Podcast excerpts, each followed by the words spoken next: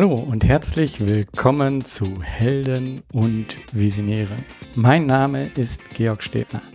Dieser Podcast ist für Heldinnen und Visionärinnen und erzählt wahre Geschichten von Menschen, die etwas bewegen. Er zeigt dir Wege zur sinnvollen Arbeit und deiner eigenen sozialen Unternehmung. In dieser Folge habe ich mit Timo Wanz von Mycelium gesprochen. Mycelium, was ist das? Das wirst du gleich erfahren. Aber erstmal möchte ich hier dir etwas mitgeben. Und zwar wirklich höre dir die gesamte Folge an. Und wenn du Zweifel daran hast, ob dir wirklich das bringt, diese Zeit zu investieren, dann spring gerne auch direkt zum Ende oder zum letzten Drittel und hör dir das an. Denn was du dann merken wirst, ist, hm, wir sprechen da über ganz andere Sachen, als man das normalerweise erwartet.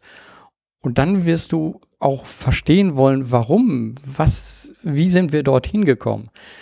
Denn dieser Podcast ist so ein bisschen aufgebaut wie so ein wissenschaftliches Papier. Und das ist eigentlich etwas, was ich nicht möchte, weil man da erstmal ganz viel Zeit investieren muss, um dann zu diesem eigentlichen tollen Punkt zu kommen. Ich weiß aber nicht, wie ich das hier anders aufbauen hätte sollen. Ähm, was aber hierbei rausgekommen ist, ist eine super interessante Folge mit sehr viel Tiefgang. Wir gehen hier zum Beispiel den Fragen nach, wie kann Gemeinschaft und Wirtschaft verbunden werden? Und wir zeigen hier auch ganz konkrete Beispiele außerhalb von dem, was man so typischerweise kennt. Außerdem bekommst du hier eine Antwort darauf, was ist die Verbindung zwischen Vertrauen, Verantwortung, Handeln und wirtschaftlicher Erfolg. Und daraus auch folgend, kannst du auch mit deinem Unternehmen wirtschaftlich erfolgreich sein, ohne Marktmechanismen wie Angebot und Nachfrage zu bedienen? Spannende Frage. Dann lass dich hier von unserem Gespräch inspirieren. Viel Spaß dabei. Hallo Timo. Hallo Georg. Schön, dass wir beide hier gemeinsam einen Podcast machen. Und ich muss ehrlich sagen, dieses Thema, das ist, glaube ich, super spannend. Aber wie wir das erste Mal miteinander gesprochen haben, habe ich gedacht, so, nee, irgendwie war das überhaupt nicht fassbar. Und ich hoffe, wir beide schaffen hier gemeinsam in diesem Podcast das, was du machst, das, ähm, was Mycelium macht, ähm, ja, zu zeigen und äh, da einen Einblick zu geben. Weil es hat eine Zeit lang für mich gedauert. Ähm, aber jetzt muss ich sagen, finde ich es super spannend, äh, was ihr macht und wie ihr das macht. Und ja, ähm, es ist so ein bisschen äh, in den letzten Folgen so gewesen, dass ich immer so am Anfang so was aufgebaut habe und ein großes Fragezeichen hingebaut habe. Ähm, ja, so ging es mir vorher auch und so möchte ich, dass der Zuhörer das jetzt gerade auch so vielleicht spürt. Aber vielleicht weißt du uns jetzt so ein bisschen ein äh, und sagst jetzt mal, ja, Timo, wer bist du und äh, was ist Mycelium? Ich selber bin ähm, Timo Wanz. Ähm, ich glaube, am meisten charakterisiert mich, dass ich ähm, Wirtschaftssoziologe bin und das ist wahrscheinlich auch so ein bisschen das Verwirrungspotenzial, ähm, dass ich bei Menschen, die sich mit Wirtschaft beschäftigen, auslöse, weil ähm, ich benutze eine ganz andere Sprache, ähm, also die Sprache der Soziologie und auch nicht die Methoden der BWL oder VWL, sondern der, der Soziologie. Und ähm, ja, was das Mycelium im Grunde ausmacht, ist, dass wir ähm, im Grunde die uralte Form des Wirtschaften, das Wirtschaften auf Basis von Gemeinschaften rückübersetzen oder wiederentdecken und ähm, ja, es weiterentwickeln und ins 21. Jahrhundert äh, versuchen zu äh, übertragen. Und ähm, sehr konkret ist es eben so, dass äh, das äh, Mycelium ein Ökosystem ist für gemeinschaftsbasierte Unternehmen. Ähm, wir haben uns dort inspirieren lassen von dem tatsächlich existierenden Mycelium. Das ist ein Fachbegriff aus der Biologie für das Pilzgeflecht unter der Erde, was für Informationen und Ressourcenaustausch von Pflanzen im Wald sorgt. Ähm, also zum Beispiel, wenn ihr gerade gehört habt, alten Buchenwäldern geht es besser. Das hängt damit zusammen, dass die Pilze dafür sorgen, dass diese alten Buchen Wasser kriegen.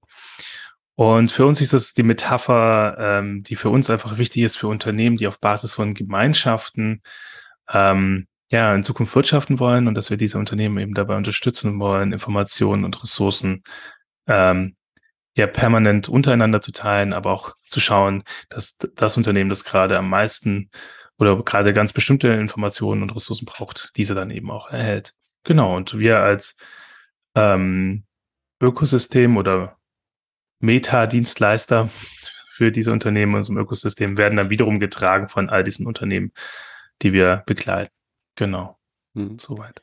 Ja, ich, ich glaube, das Schwierige dabei ist auch, jedes Mal, wenn man so ein ähm, Metasystem ist, dann ist man auf einmal nicht mehr so einsortierbar. Also, ah, ja. bist du ein Bäcker? Nein. Ähm, bist du ein Landwirt? Nein. Bist du, ja, was bist du dann? Ah, bist, ach, ganz klar, du bist Berater. Nein. Also, ähm, und das macht das Ganze, glaube ich, ähm, echt schwierig. Also das kenne ich von meinen Unternehmen auch, das ist genauso gewesen. Aber ich glaube, wir werden da Stück für Stück ähm, das so entflechten äh, und zeigen, wie spannend das ist und wem das mit welchem Unternehmen vielleicht auch wirklich helfen kann, nochmal anders an eine Sache ranzugehen. Ähm, aber vielleicht erstmal so mein Verständnis, ähm, wie bist du dazu gekommen? Also, wie ist so dieser Weg dorthin? Ich möchte dich so ein bisschen persönlicher äh, dort kennenlernen und ähm, das verstehen. Ähm, also, was ist so dein Werdegang? Du hast ja jetzt gerade schon zwei Sachen zusammengebracht, Wirtschaft und Soziologie.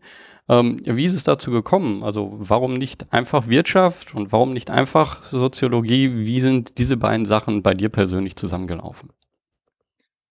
Genau, es ist ähm, passiert. ähm, oder wie in einem deiner vorangegangenen Podcast gesagt wurde, wenn man dazu bereit ist, eine Wachstumsschwelle zu überschreiten, dann äh, ergeben sich Möglichkeiten, also paraphrasiert.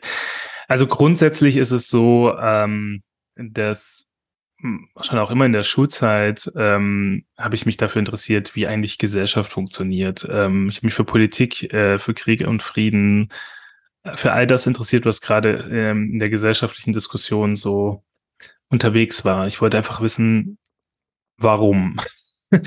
und ähm, und ja, ich glaube, ich habe mein gesamtes Umfeld auch ziemlich genervt, weil jemand, der so dermaßen Politik interessiert ist und nerdy, ähm, äh, das passt nicht so richtig so in so eine Zeit, die vielleicht auch so ein bisschen konsumorientiert ist.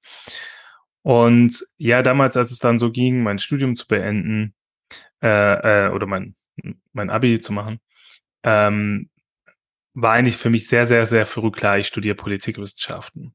Und gleichzeitig war es so, ähm, dass die Wirtschaftskrise gerade ähm, ja getobt hat und äh, ich wollte einfach wissen, warum. Na, also habe ich gedacht, ähm, wer kann mir das erklären? Das ist offensichtlich, macht die Politik da viel und es hat auch was mit Wirtschaft. Also ich, ich studiere Politikwissenschaften.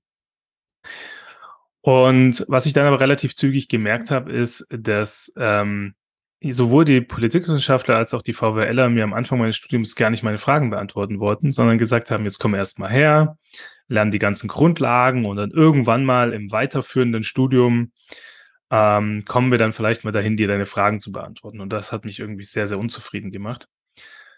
Und ähm, ja, wie der Zufall es so wollte, habe ich dann ähm, äh, ich habe im Nebenfach öffentliches Recht studiert und das hat gar nicht funktioniert. Ähm, und habe das dann abgewählt und aus einer Laune heraus und vielleicht, ja, ich habe schon Politikwissenschaften studiert, Soziologie ist ähnlich, also jetzt mal äh, sehr flapsig formuliert.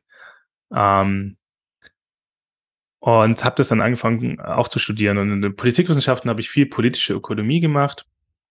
Ähm, in der Soziologie dann Wirtschaftssoziologie und da konnte ich mich meinem Lieblingsthema Wirtschaftskrisen und Wirtschaftspolitik eben sehr weit, sehr viel mit beschäftigen. Und die Wirtschaftssoziologen hatten einen ganz anderen Ansatz.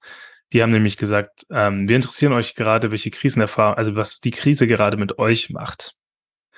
Und das hat mich vom Hocker geholt. Also, dass ich gedacht habe, Mensch, spannend. Also es geht hier um die großen Krisen. Um dieser Soziologe, der dieses Seminar hält in politischer Ökonomie, fragt mich oder fragt uns, was macht die Krise eigentlich mit euch? Und in dem Moment ähm, weil, wurde ich zum begeisterten Soziologen und äh, habe dann tatsächlich auch von diesen Menschen ähm, von der Pike auf gelernt, wie diese Wirtschaftskrise eigentlich entstanden ist. Ähm, genau, so. Und so habe ich so ein grundlegendes Verständnis davon bekommen, wie Wirtschaft in unserer Gesellschaft eigentlich funktioniert. Wir haben viel Wirtschaftsgeschichte gelernt. Ähm, aber halt eben auch so Themen wie Wirtschaften auf Basis von Gemeinschaften, wie der Kapitalismus entstanden ist und ähnliches. Ich, äh, ich manchmal sage ich flapsig, all das, was, ähm, äh, was BWLer und VWLer nicht lernen, nämlich Ideengeschichte ähm, und Wirtschaftshistorie, das hatte bei uns einen sehr großen Schwerpunkt. Und irgendwann mal kam der Moment, also ich selber wurde auch, sage ich hier ganz offen, sehr klassisch ausgebildet. Also ähm, ich hatte sehr viele marxistische Hochschullehrer und war gerade in der Zeit der Wirtschaftskrise natürlich auch super, weil man halt eben auch gerade auch gerade mit diesem Handwerkszeug und diesen Brillen sehr viel verstehen konnte, wie diese ganzen Krisen entstanden sind und wie sie auch zusammenhängen und ja, was die Krise von 1920, die Finanzkrise mit der aktuellen zu tun hatte und so weiter. Und irgendwann mal kam ich an den Punkt, wo ich gesagt habe, so, das habe ich jetzt verstanden, aber wie kann ich denn jetzt was ändern? Und das war dann mein Weg, wo ich mich begonnen habe mit dem Genossenschaftswesen. Ähm, ja, mit Menschen, die ihre Utopien äh, in der Gegenwart umgesetzt haben, in der Vergangenheit und heute. Und ähm, also nicht begonnen haben, auf die Revolution zu warten. Und was die in der Regel gemacht haben, ist, naja, sie haben sich Gemeinschaften von Gleichgesinnten, also sogenannte intentionale Gemeinschaften um sich gesammelt und haben es dann einfach gemacht. Und das fand ich unglaublich spannend und bin dann raus in die freie Wildbahn und habe ähm, geschaut, ja, wo passiert denn das jetzt gerade aktuell? Und so bin ich auf die solidarische Landwirtschaft gestoßen, wo ich dann mit meinem ganzen Theoriekoffer dann auf Menschen, die solidarische Landwirtschaften betreiben und gründen, drauf zugelaufen bin und gedacht habe, Mensch, das ist ja unglaublich radikal, was ihr hier macht.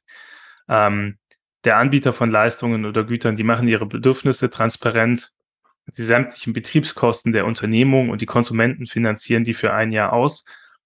Und ähm, dann tut ihr das einfach, wie ihr euch das vorstellt. Marktgesetze gelten dann nur noch rudimentär oder gar nicht mehr.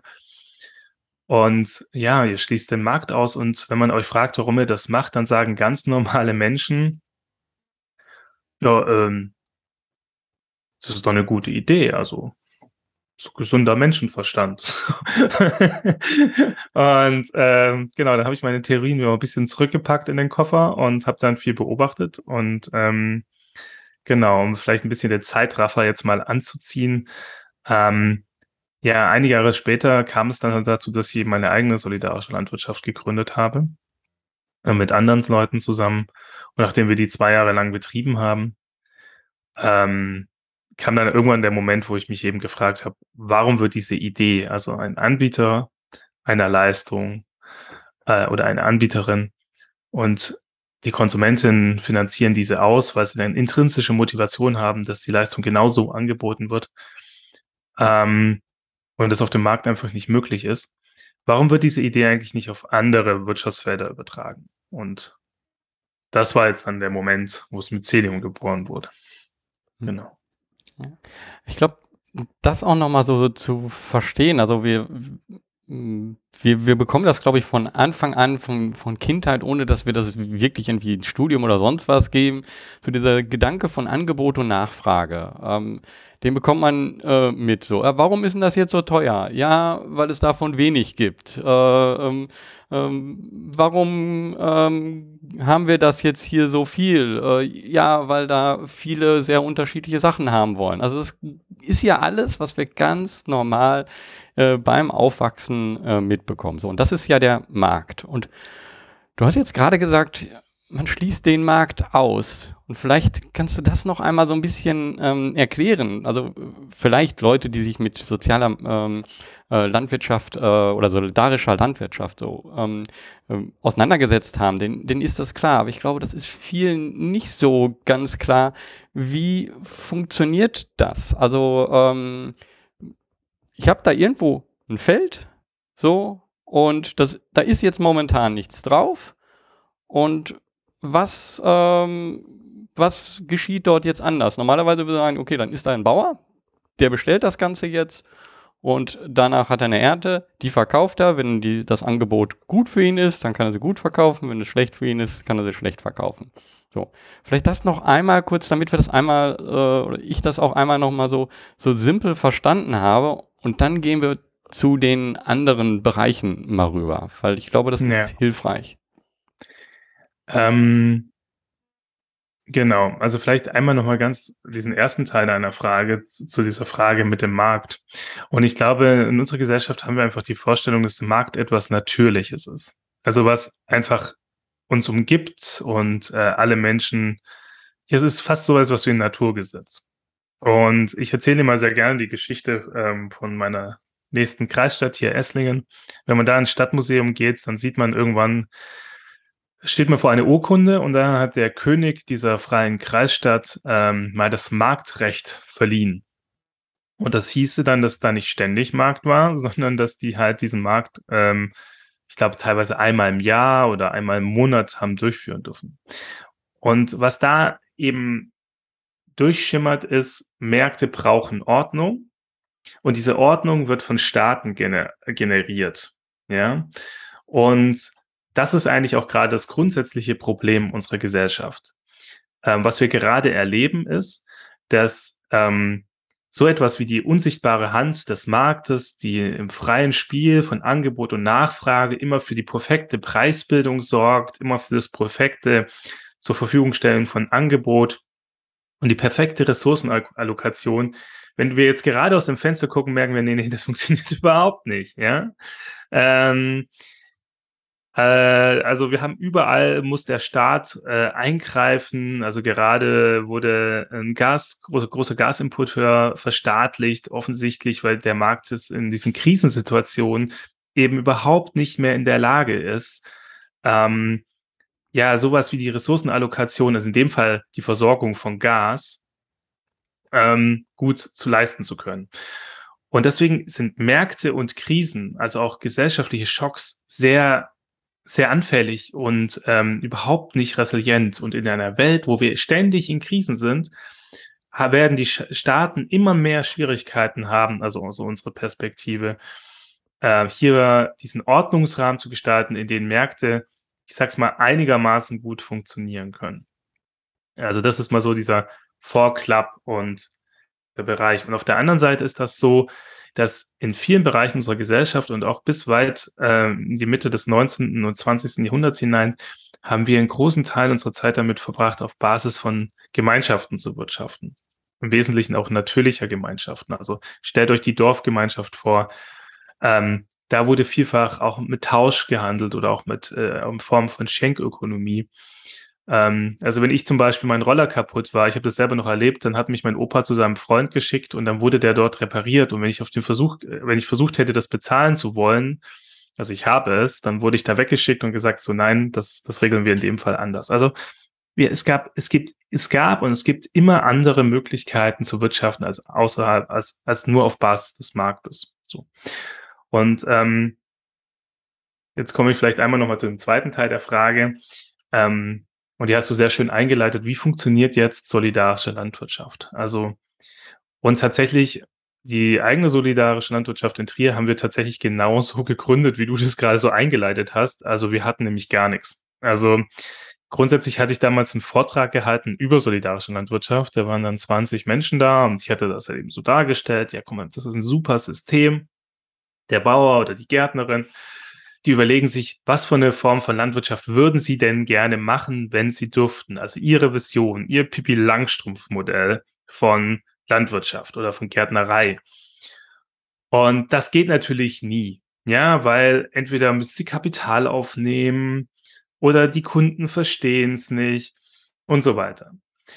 Außer sie ziehen das halt eben ganz anders auf. Also sie machen sich erstmal bewusst, was denn eigentlich ihre Vision ist, was ihre Bedürfnisse ist, sind, was ihr Angebot ist und welche Aufgaben die Mitglieder haben und machen das dann nach außen hin transparent und schlagen das dann vielleicht, wenn es eine sehr kleine Solavie ist, erstmal 50, 60 Menschen eben vor und, stellen ihnen die Frage, hör zu, möchtet ihr diese Form der Landwirtschaft haben? Und wenn ihr halt hier mit in Verantwortung geht, dann wird sie existieren. Und das ist eigentlich ein unglaublich mächtiges und transformatives Moment, wo man sagen würde, die Form von Landwirtschaft, die es am Markt niemals existieren würde und ähm, die wir auch eigentlich brauchen, um sowas wie eine stabile und nachhaltige und sichere Lebensmittelversorgung eben zu äh, garantieren zu können, die könnt ihr mit einem monatlichen Beitrag, also einem Durchschnittsbeitrag vielleicht von 60 bis 80 Euro im Monat möglich machen. Und ich halte also diesen Vortrag dort und ähm, noch gar nicht so krass mit der Intention, jetzt da weiterzugehen oder jetzt direkt Unternehmer zu werden, aber aus einer Laune heraus habe ich dann gefragt, ja, sollen wir jetzt eine gründen? Und dann saßen da so 20 Leute und haben gesagt, ja, das ist eine gute Idee. Ähm, und dann habe ich gesagt, ja, und wie machen wir das jetzt? Ja, keine Ahnung, Timo, lad doch einfach mal zum nächsten Termin ein. Und äh, so ging das dann so Stück für Stück weiter, weil wir müssen ja sagen, wir hatten ja von allem keine Ahnung. Also wir hatten diese Idee, wie wir es gerne hätten, aber wir hatten keine Fläche. Niemand von uns war Landwirt. und äh, ja, deswegen hatten wir eigentlich schon zwei grundsätzliche Probleme. Ähm, das erste Problem mit der Fläche hatte sich dann gelöst ähm, weil der Verein Transition Town so eine Ausgleichsfläche sehr stadtnah neben so einem Gartencenter äh, ähm, zur Verfügung hatte. Also die konnten wir nutzen. Ähm, und dann hat uns aber noch die Gärtnerin gefehlt. Ähm, die kam dann auch nach und also die kam dann auch irgendwann mal vorbei. Und so, und jetzt hatten wir halt eine Fläche und eine Gärtnerin. Genau, und dann haben wir losgelegt. Dann haben wir die ersten, im ersten Jahr die ersten, ich glaube, 20 bis 30 Personen überzeugt und wir haben tatsächlich ohne jegliche Investition losgelegt. Ähm, und ähm, ja, jetzt, äh, es war 2016, die Solavi existiert immer noch, hat jetzt, glaube ich, circa 80 Mitglieder, wirtschaftet immer noch auf einer sehr, sehr kleinen Fläche. Ähm, ich glaube, von zwischen 3.000 und 4.000 ähm, Quadratmeter. Mittlerweile ist, in, ist eine Kooperation auch noch eine weitere Solavi, ein bisschen weiter weg entstanden. Aber ähm, was das Spannende an dieser Solavi ist, ist, dass sie gar nicht so den Fokus allein nur auf Gemüse hat, sondern wir halt eben gesagt haben, alle Tätigkeiten, die auf dieser Fläche ähm, ähm, organisiert werden, also Feste, Workshops und am Ende auch das Gemüse, was wir teilen, das produziert alles Kosten. Wir machen dafür eine Kostenrechnung. Und in der Bietrunde findet dann jeder Mensch den für sich passenden Betrag. Also das ist in der solidarischen Landwirtschaft und in den Betrieben, die ich begleite, ähm, mir immer wichtig, dass es eben Beatrunden gibt, wo kein fester Preis existiert, sondern die Menschen entsprechend ihrer Möglichkeiten ihren eigenen Beitrag finden und es dadurch halt eben auch ähm, sehr inklusiv auf finanzieller Basis wird. Genau. So, und so ist diese Solavi entstanden. Und das, das gesamte Prinzip ist eigentlich immer, der Anbieter einer Leistung, in dem Fall eine Gärtnerin, macht seine Bedürfnisse transparent, ähm, definiert sehr genau das Angebot, was gemacht wird und die Aufgaben der Mitglieder. Das ist, also man merkt schon, Aufgaben, Mitglieder, das ist überhaupt, Kunde ist was ganz anderes. Und ähm, also wenn der Kunde explizit keine Verantwortung für den Prozess übernimmt, ist das Mitglied ein Mitunternehmer und übernimmt für seinen Konsum, das ist das Wichtige, nicht zwangsläufig für das Angebot, aber zunächst mal für den Konsum die Verantwortung. Das ist schon das transformative Modell in dem Fall. Ähm, genau. Ja, und die Solavi existiert immer noch und ähm, wenn man irgendjemanden Profi gefragt hätte, ob man eine Solar auf einen landwirtschaftlichen Betrieb auf 3000 Meter aufmacht, der wirklich sehr stabil dasteht und einen großen fünfstelligen Jahresumsatz macht auf dieser Fläche und ähm, auch Menschen Anstellung verschafft, ähm, ja, die hat uns einen Vogel gezeigt, weil äh, die hätten ja erstmal mit dem Traktor angefangen. Ne? Und den gibt's natürlich auf unserer Fläche nicht. Genau, vielleicht mal so weit. Ja. Ähm, ich ich finde hier unheimlich wichtig und auch, ähm, ja, was mich im Endeffekt gepackt hat, so, wenn man an ähm, Soziologen denkt und an, also in dem Bereich, dann ist es halt oft so, wie du gerade gesagt hast, ja, äh, was macht das mit dir? Also man redet erstmal drüber. So, es geht also um das Reden, das äh, Reflektieren, das Herausfinden. Ähm, du verbindest das aber jetzt hier mit Wirtschaft. Und ich möchte hier auch nochmal sozusagen so einen kleinen äh, paar Minuten nach vorne sozusagen spulen. Wir werden dir gleich das noch zeigen, dass es eben nicht nur Solavi äh, ist, sondern dass es auch in ganz anderen Bereichen geht. Und das war etwas, was ich mir überhaupt nicht vorstellen konnte, weil bin ich ganz offen und ehrlich, ne, das war für mich so, ja, so eine soziale, äh, ich sag, ich sag besser Sola wie. Ich, ich verspreche mich da hier nochmal. Danke für diesen Tipp sozusagen. Also so eine Sola wie, ähm, bei der ist es einfach so, da sind ein paar Anführungsstrichen Ökos, die wollen was Gutes tun und ähm, die finden sich dann zusammen, aber ja, das ist ja nicht der Markt, das ist ja nicht so, wie wir äh, agieren können. Und ähm, dass das schon so ist, dass es da andere Wege gibt, äh, das zeigst du, glaube ich, jetzt gleich. Ähm, aber spannend finde ich eben da auch noch, dass du im Endeffekt ja jetzt auch ganz ketzerisch sagst, so, ja, der Markt und damit auch Kapitalismus funktioniert so nicht. Also wir brauchen andere Wege. Aber auf der anderen Seite handelst du sehr wirtschaftlich, indem ihr wirklich etwas macht. So, und und ich glaube, das ist so, für uns ist Markt, Kapitalismus, Wirtschaft, ist alles eine Sache. So. Und mein Gefühl ist gerade, du reißt das auf und sagst, das fun funktioniert trotzdem. Kannst du dazu nochmal was sagen? Ja, ich glaube, ähm, so ein bisschen ideengeschichtlich, hier kommt vielleicht ein bisschen mal in eine marxistische Ausbildung jetzt nochmal rein. ähm, also wie sind eigentlich Märkte entstanden, ja?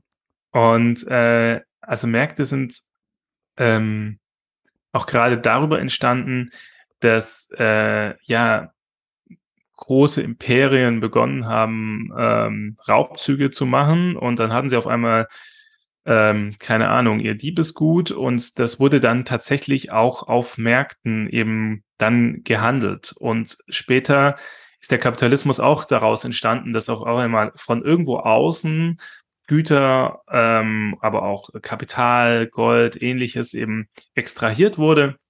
Und in den Heimatländern entstand so die Möglichkeit, eben auch neue Formen von Unternehmen, also zum Beispiel Fabriken und ähnliches, sehr kapitalintensiv aufzubauen. Und als würde ich sagen, also worin ist der Markt eigentlich richtig gut? Also der Markt ist immer dann gut, wenn Menschen miteinander wirtschaften, die eben nicht miteinander in einer sehr engen Beziehung sind. So. Also auf dem Markt können vollkommen fremde Menschen miteinander eben äh, handeln.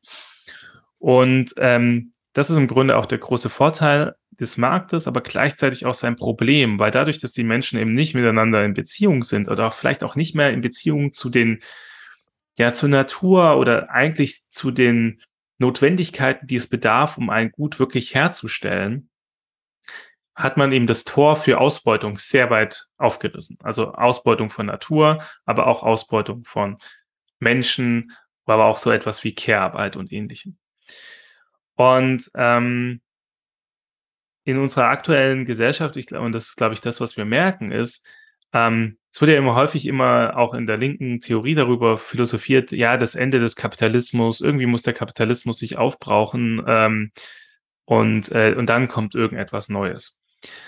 Und ich glaube, was lange nicht so verstanden wurde, ist, dass das wirklich, was der Kapitalismus wirklich ausbeutet, sind im Wesentlichen gerade eben auch die Naturressourcen. Und in dem Moment, wo wir aber an diese Tipping Points kommen, und das ist das, was ich vorher gesagt habe, eben die Staaten auf einmal von Naturkatastrophen, ähm, aber hier Pandemien und ähnliches, die ja immer im Zusammenhang auch mit Ressourcen- und Umweltverbrauch stehen. Also wir sind so weit in unberührte äh, äh, Natur eingedrungen, dass wir dort immer wieder da jetzt auf, auf Seuchen treffen, die kein Problem wären in funktionierenden Ökosystemen. Aber dadurch, dass wir dort eindringen, haben wir jetzt auf einmal diese äh, Zoonosen, glaube ich, also diese Tierkrankheiten, die auf Menschen übertragen.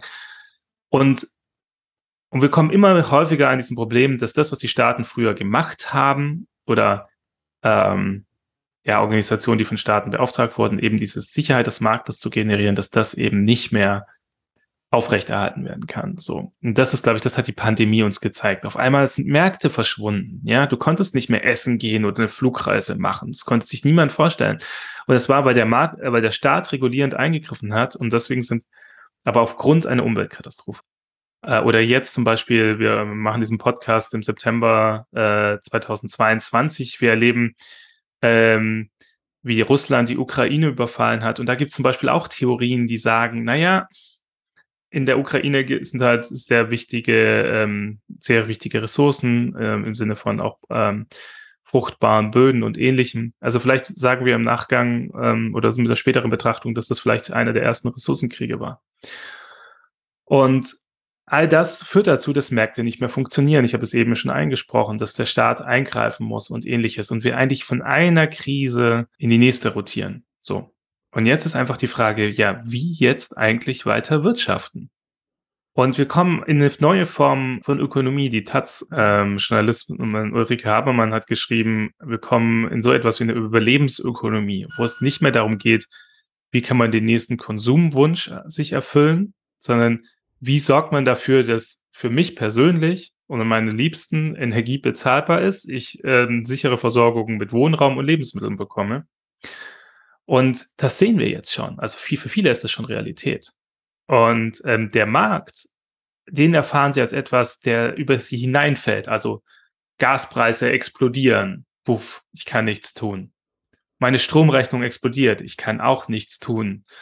Ähm, Lebensmittelpreise steigen, ich kann nichts tun. So, weil ich als, als vereinzelter Konsument habe darauf keinen Einfluss. So. Ähm, und jetzt kommt der Twist ist jetzt aber, naja, wenn wir in einer Ökonomie leben würden, in dem gerade auch diese sensiblen, wichtigen Güter der Daseinsvorsorge ähm, gerade auch Menschen in vielfältigen Gemeinschaften organisieren, vor Ort, in ihren Nachbarschaften, dann ähm, kannst du deine Abhängigkeit gerade von diesen volatilen Märkten eben auch, ähm, aber auch den Machtstrukturen, die damit zusammenhängen, ja, also deine eigene Ohnmacht gegenüber gegenüber dem Handeln von Staaten oder eben auch eben des Marktes eben minimieren. Ne? Also indem du zum Beispiel in der Solavi Mitglied bist, dadurch, dass du dort den Markt ausschließt, hast du einfach zu einem bestimmten relativ sicheren Preis oder Beitrag, nicht Preis, Beitrag, eine Versorgung von Lebensmitteln. Ähm, also ich zahle zum Beispiel für dieses Jahr an meiner Solavi einen monatlichen Beitrag und ich weiß einfach, für diesen Beitrag kriege ich meine, meine Gemüseversorgung. Fix. Wenn ich, ähm, wenn ich zum Beispiel jetzt sage, ich möchte in einem ähm, Solidar Selbstbaugemeinschaft Mitglied werden, wie wir auch begleiten, ja, dann ähm, ähm, haben wir es vielleicht dann irgendwann geschafft, die Solarmodule uns zu sichern, ja, in dem Moment, wo wir es haben. Aber dann lösen wir das Problem, dass es vielleicht keine Handwerker gibt, indem wir sie selber auf dem Dach installieren, indem wir mehr angeleitet werden von Menschen. So, und dann haben wir den Strom auf dem Dach. So, und vielleicht speisen wir diesen Strom dann in unser E-Car-Sharing-Auto, das wir uns teilen, ein. Ja. So, und das fährt dann mit dem E-Strom und äh, und ähnliches und reduzieren damit halt immer mehr unsere Unabhängigkeit ähm, in unserer klassischen Versorgung leben, vielleicht in einem Haus, ähm, was auch von den Nutzerinnen getragen ist und denen eben vielleicht dann auch nach und nach gehört. So.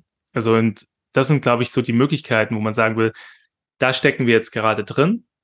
Und gemeinschaftsbasiertes Wirtschaften bietet also die Möglichkeit, gerade auf der einen Seite Unternehmerinnen, die was ändern wollen, dass die Visionen haben. Das ist keine Form von Planwirtschaft, überhaupt gar nicht. Es ist, es ist innovativ, es ist flexibel, wenn du in der Straße lebst und sagst, ich habe das Problem, dass ich hier kein E-Car-Sharing-Auto habe, kann ein äh, unternehmerisch denkender Mensch sagen, okay, ich überzeuge meine zehn Nachbarn davon, dass wir das zusammen tragen, die Betriebskosten. Jetzt schiebt der los, überzeugt seine zehn Nachbarn und dann existiert das. Ne, haben wir auch eine Podcast-Folge auf unserem eigenen Podcast. Ähm, so, und im nächsten Moment sagt er, okay, jetzt das mit dem Benzin ist ziemlich blöd, können wir nicht kontrollieren, lass uns ähm, Solaranlagen bauen und das dann einspeisen. Also dann läuft er wieder los, organisiert die Leute, die die Lust haben, das zu bauen. Und das Spannende ist, es ist immer, immer inklusiv, weil die Leute das beitragen können, was sie gerade zur Verfügung haben. Also Menschen, die gerade, das muss man ja auch sagen, in Krisensituationen sind nie alle Menschen gleichfalls betroffen von der Krise. Manche Leute haben immer mehr finanzielle Mittel zur Verfügung und andere Leute weniger. Und in unserem Modell geben die Leute eben das, was sie können.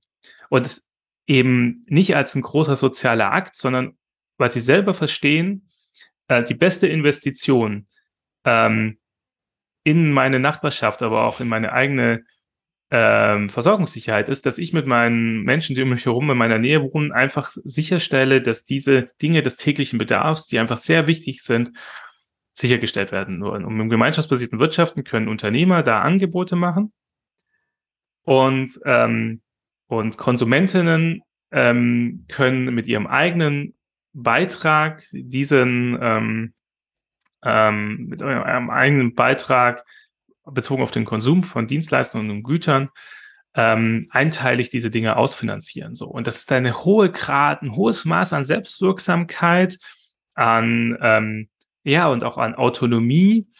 Und ähm, ja, es ist, es ist so etwas wie ein dritter Sektor, der schon immer existiert hat, aber den wir weiten wollen. Also auch als Denkmodell über Ökonomie. Mhm.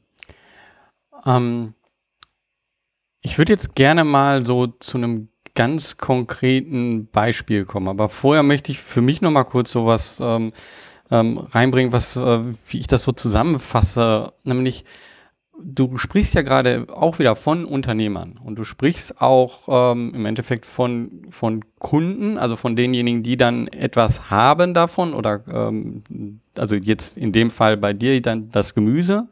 Ähm, und du sprichst ähm, ähm, ja nicht in dem Sinn von, von Mitarbeitern. So, also wir haben ja vorher eigentlich diese, diese Aufteilung, so, was sind die Stakeholder sozusagen.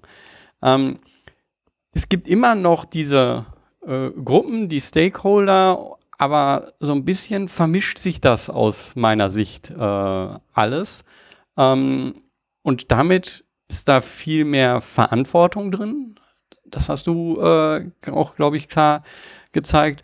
Und das ist natürlich etwas, ähm, wo, ja, wo Personen zurückschrecken, vielleicht auch. Ne? Ähm, Vielleicht, vielleicht da erstmal so die Frage, bevor wir jetzt dann wirklich zu diesen ganz konkreten Beispielen kommen. Ähm, vielleicht kannst du schon mal ganz kurz beantworten, ähm, bevor wir da nochmal in das ganz kurz beantworten, wie viel Unternehmen unterschiedlicher Art ähm, habt ihr schon beim Mycelium äh, begleitet, ähm, da neue äh, Wege gegangen, damit man so ein Gefühl dafür bekommt, dass das nicht nur eine Idee ist? Ja. Ähm, die Frage ist gar nicht so leicht zu beantworten, weil wir als Netzwerk fungieren.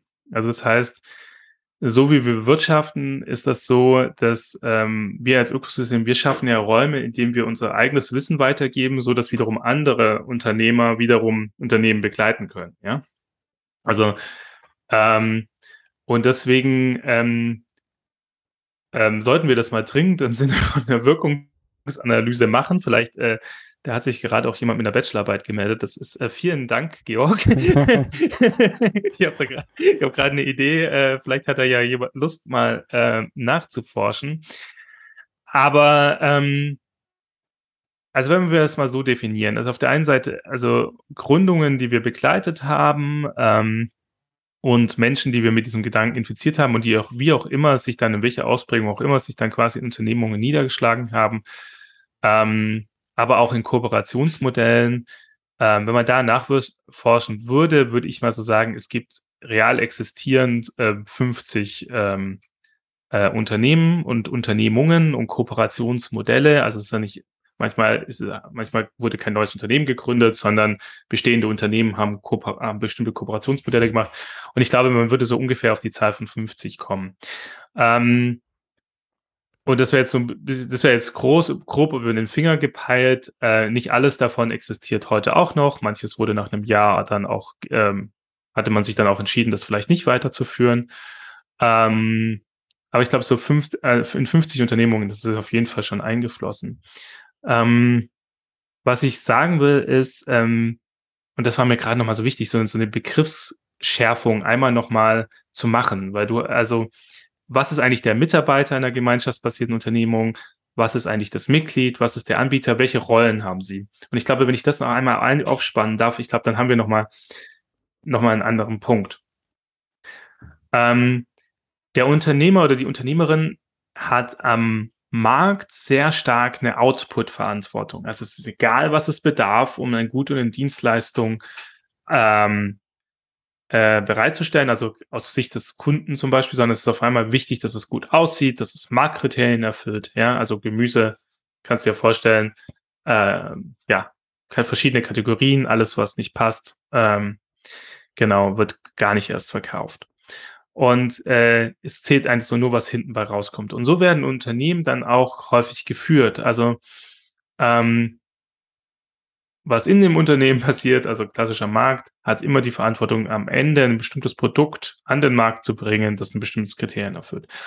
Und im gemeinschaftsbasierten Wirtschaften ist es nochmal anders. Da hat man nicht eine Output-Verantwortung als Unternehmer, sondern Prozessverantwortung. Also man, man tut die Mitglieder, also sind explizit ja keine Kunden, sondern Mitglieder, die in ihrer Rolle Mitunternehmer sind, aber jetzt nicht für das Bereitstellen des Angebotes. Also in manchen Unternehmen ist das der Fall, aber in der Regel nicht, sondern eher Verantwortung übernehmen für sich, also für ihren Konsum. Also zum Beispiel in der solidarischen Landwirtschaft, dass sie es schaffen, äh, äh, monatlich ihren Beitrag zu überweisen und äh, ihr Gemüse abzuholen und ab und zu mal auch auf dem Acker zu helfen. So. Und jetzt merkt man, das hast du schon beschrieben, am Markt wird der Kunde nicht weitergebildet. Ähm, ganz explizit nicht. Und bei uns im gemeinschaftsbasierten Wirtschaften ist, würde ich sagen, ist jedes gemeinschaftsbasierte Unternehmen ist immer eine Bildungseinrichtung. Da steht nicht Schule drauf, ja. Aber sowohl der Unternehmer lernt, immer mehr in diese Prozessverantwortung zu gehen, also zu lernen, ähm, wie man Mitglieder äh, äh, hilft, diese Verantwortung als Konsument wahrzunehmen. Andere Mitarbeiter in dem Unternehmen, das sind sowas wie Co-Anbieter. Ja, also die haben auch jetzt nicht die Aufgabe, ähm, äh, Output sicherzustellen, sondern wenn das Unternehmen eine gewisse Größe hat, dann wiederum zu schauen, dass möglichst viele Mitglieder ähm, mit in Verantwortung gehen können und dass die Prozesse laufen. Ja. Ähm, das ist so ein bisschen die reine Lehre. Natürlich ist es dann schon so, dass gerade in solidarischen Landwirtschaften der Bauer natürlich sehr viel mehr Verantwortung hat und auch natürlich super viel mehr äh, auf der Solavis steht. Und natürlich gibt es Solavis, die eher richt also die, die schon mehr Richtung äh, Gemüse-Output tendieren und manche, die sehr stark auf Einbindung aus sind. Ähm, aber trotzdem geht es immer darum, dass die Mitarbeiter dann äh, auch eher Co-Anbieter sind, also auch eher Prozessverantwortung tragen. Genau. Und äh, auch wenn es da wiederum ein Spektrum geht, gibt, aber ich bin auf jeden Fall jetzt einfach idealtypisch unterwegs, weil das sonst an dieser Stelle ähm, zu Überforderung führen würde.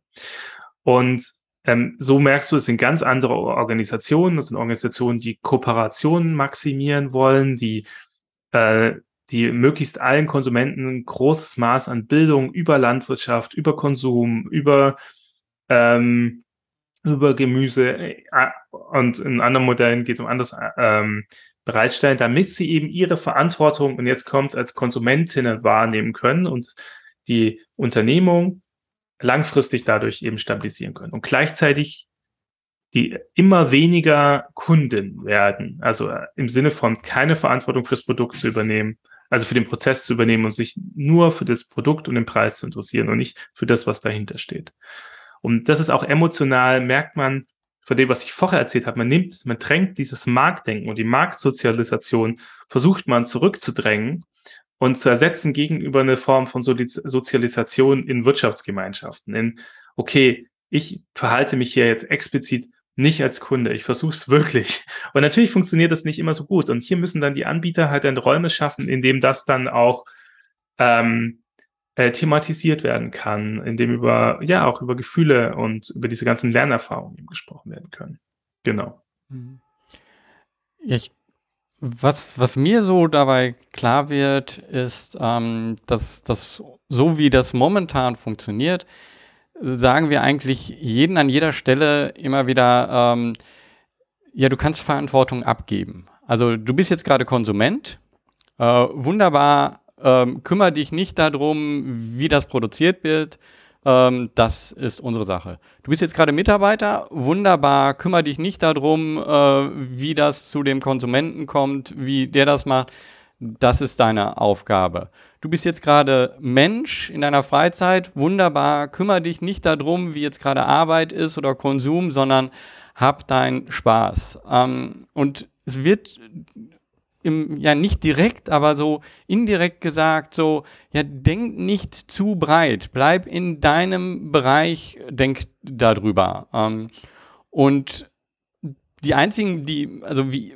ich hab, war ja vorher selber einfach so Mitarbeiter, so, und bin dann irgendwann zum Unternehmer gekommen. Und erst an der Stelle habe ich gemerkt, so, äh, puh, also äh, da ist so viel, an das ich denken kann und da ist so viele Richtungen, in die ich gehen kann. Also das wurde mir irgendwann ja sogar zu viel, so dass ich dann äh, da mich selber zurücknehmen musste, angefangen habe zu meditieren und einfach, weil die Komplexität war ja so groß und genau das ja. ist ja auch diese Angst, die wahrscheinlich äh, viele haben. Also als Unternehmer hast du genau diese Riesenkomplexität und die meisten Menschen ähm, sagen wir vielleicht jetzt von der Kultur, wollen das gar nicht? Das ist jetzt so eine Frage, die ich mir jetzt eigentlich stellen. Ist es einfach dadurch, dass wir sagen, die meisten Menschen wollen das nicht, dadurch, dass die ganze Zeit uns das sozusagen so eindoktiert äh, wird? Ähm, das kann ich jetzt hier nicht beantworten. Das wäre sozusagen, äh, würden wir in eine Glaskugel gucken. Ähm, aber ihr habt ein Werkzeug um das auszuprobieren, äh, um, um das zu sehen, so, ich habe jetzt hier eine Gruppe von Menschen und ähm, denken die über ihren Tellerrand hinaus und handeln die über ihren Tellerrand hinaus. Und kannst du da jetzt vielleicht mal so ein konkretes Beispiel ähm, nennen von, ähm, ja, du hast in einem Vorgespräch mal von einem Laden gesprochen oder vielleicht auch irgendwas anderes, äh, ähm, so andere Unternehmen, so konkrete Beispiele, wo du zeigst, so, okay, vorher ist es so gelaufen und jetzt haben sie diese etwas andere Herangehensweise genutzt und dadurch kommt es zu anderen Ergebnissen, zu anderen, ähm, zum anderen Wirtschaften. Ja, ja. Ähm, genau. Also vielleicht, ähm, also ein Beispiel, ähm, das glaube ich sehr, sehr eingängig ist, was viele Leute kennen, ähm, sind zum Beispiel Coworking Spaces. Und ähm, in klassischen Coworking Spaces am Markt ist das ja so, dass gesagt wird, okay, ähm, Leute, kommt hierher, äh, hier bekommt ihr Vernetzung, Kontakte, Menschen, die wie ihr seid. Und unser Geschäftsmodell ist die Vermietung von Schreibtischplätzen. Und im gemeinschaftsbasierten Wirtschaften ist das so, und das hat eben zum Beispiel das Franzwerk in Tübingen, äh, gibt es auch in unserem äh, Podcast auch eine Folge, eine lange Folge zu, wo wir das erklären, ähm, hat es den Prozess umgedreht und gesagt, hör zu, wir, wir haben hier einen Ort, den wollen wir schaffen. Also die, haben, die Leute haben das sogar selber renoviert.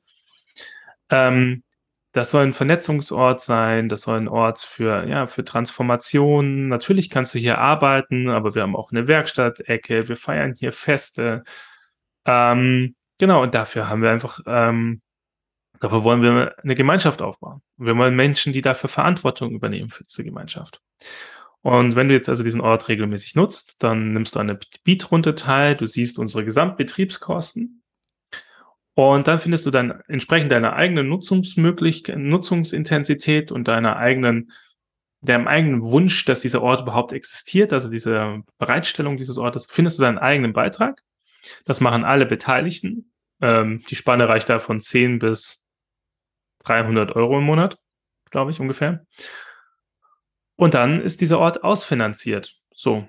Aber sie beginnen das eben anders. Nicht jeder kommt rein und mietet erstmal nur einen Schreibtisch und was dann mit der Gemeinschaft passiert, können wir mal gucken. Nee, sie beginnen mit der Gemeinschaft und sie sagen, wenn du diesen Ort nutzen willst, dann musst du Verantwortung übernehmen. Und wir beginnen jetzt erstmal mit der finanziellen Verantwortung und erklären dir, welche soziale Verantwortung eben noch dahinter steckt. Und nach und nach bewegt sich dann dieses äh, Mitglied innerhalb dieser Gemeinschaft und die Unternehmerinnen dort, also die ähm, und Mitarbeiter, die ähm, tun durch ihr eigenes Beispiel und die eigen, immer wieder äh, Rückbesinnung eben auf die Verantwortung aller Beteiligten in diesem Ort ähm, erklären, wie eben gemeinschaftsbasiertes Wirtschaften in der Praxis funktioniert. Sie sorgen dann im zweiten Schritt für so eine Form von Persönlichkeitsentwicklung. So. Und faktisch kann man sagen, also dieser Ort wurde 2020 ähm, oder 2021 war die erste Beatrunde, 2020 war der Gründungsprozess.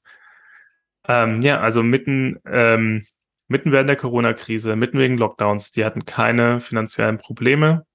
Ähm, es war ausfinanziert, auch als die Leute nicht reingehen konnten, haben sie gesagt, ja, ich komme ja nicht nur wegen den Schreibtischen, sondern ich komme vor allem wegen der Gemeinschaft und deswegen ist es mir auch wichtig, dass der Ort existieren kann, wenn ich ihn gerade nicht nutzen kann.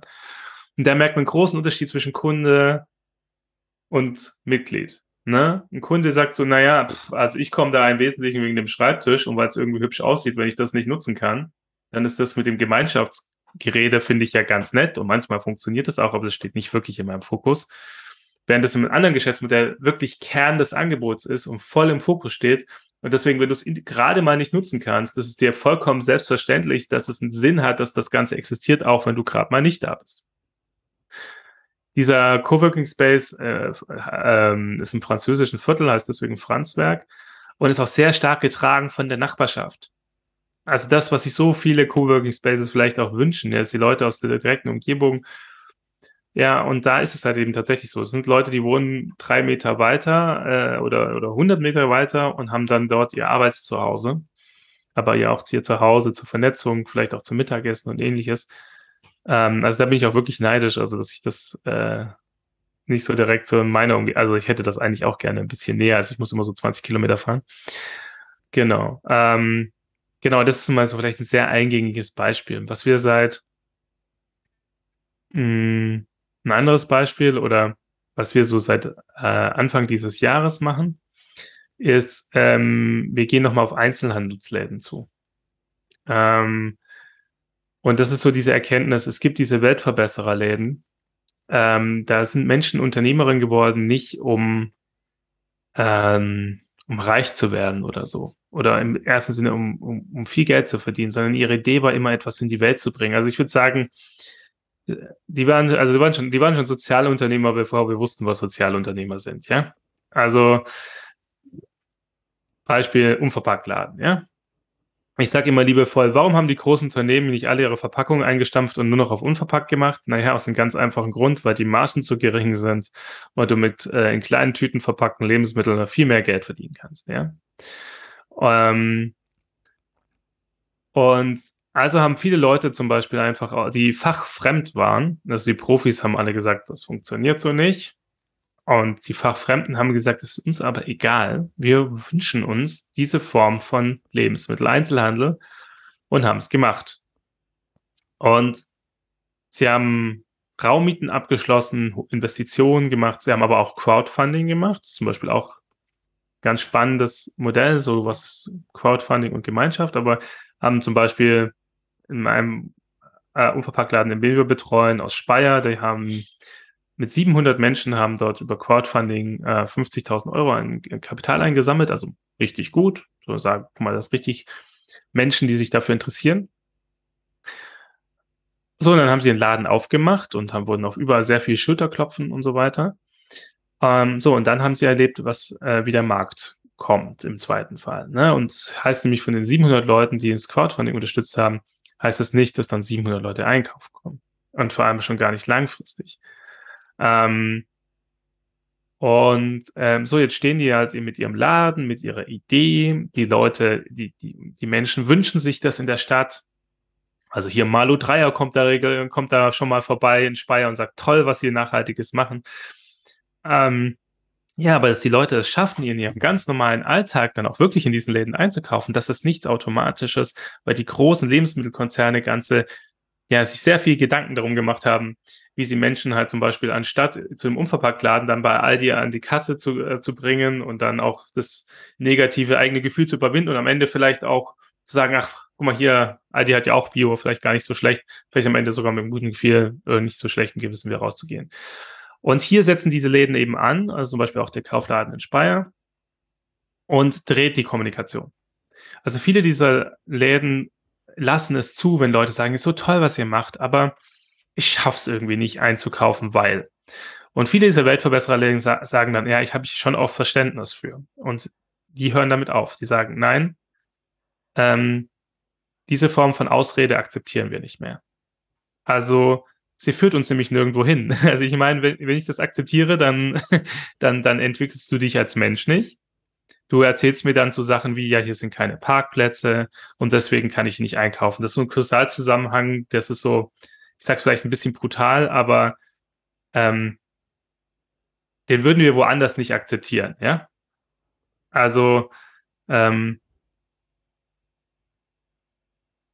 und ähm, genau. Und jetzt geht's halt, äh, drehen die ihre Kommunikation, also erklären sehr genau, wie man das alles überwinden kann, erklären auch zum Beispiel, ähm, ähm, machen Veranstaltungen, dass das alles nicht so schwierig ist, dort einzukaufen. Aber worauf es am Ende dazu hinausläuft, ist, dass die Menschen sich committen müssen, nämlich mit einem monatlichen Betrag. Also 700 Leute sagen, dass sie diesen Laden in Speyer haben wollen. Von diesen 700 Leuten müssen jetzt Zukunft 70 Leute bereit sein, zum Beispiel einen Betrag von 100 oder 150 Euro im Monat in diesem Laden zu lassen. Das ist jetzt das Spiel, was dort beginnt. Und ähm, das werden die auch schaffen. Aber die Kommunikation ist nicht mehr so rücksichtsvoll und verständnisvoll, sondern sie ist, hey, wenn ihr euch diesen Laden wünscht, dann müsst ihr dazu in Verantwortung gehen. Nehmt diesen monatlichen Beitrag.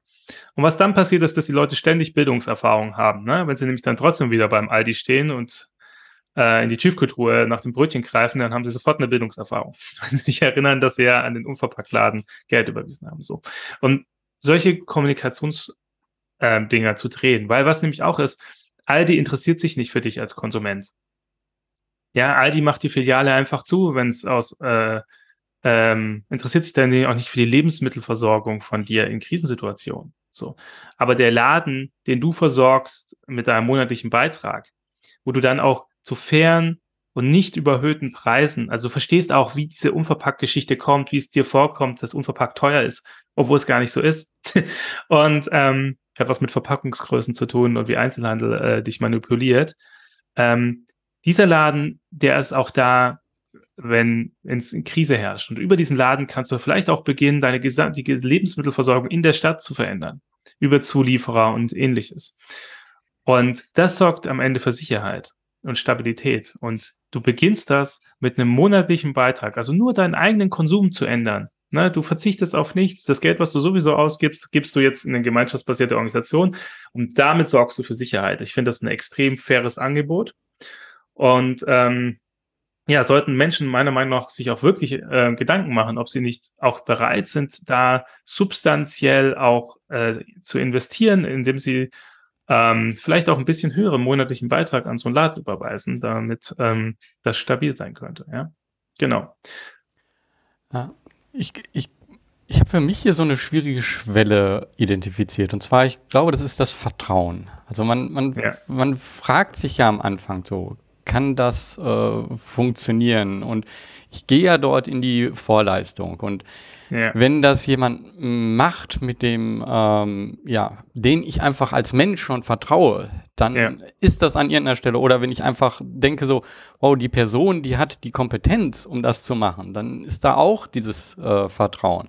Wir sehen ja. das momentan noch zu wenig. Ähm, ich glaube aber genau, das ist etwas, was ihr mit Mycelium halt ändern wollt, dass man das öfter sieht, dass das klarer ähm, wird. Also was du gerade gesagt hast, ist im Endeffekt der Weg von ja, Einladen zu, da ist der Laden, ähm, zu dem ich hingehe, dann ist es mein Laden und im Endeffekt ist es dann unser Laden. Also das ist so ein, so ein Weg, äh, den ich dort für mich innerlich gemacht habe.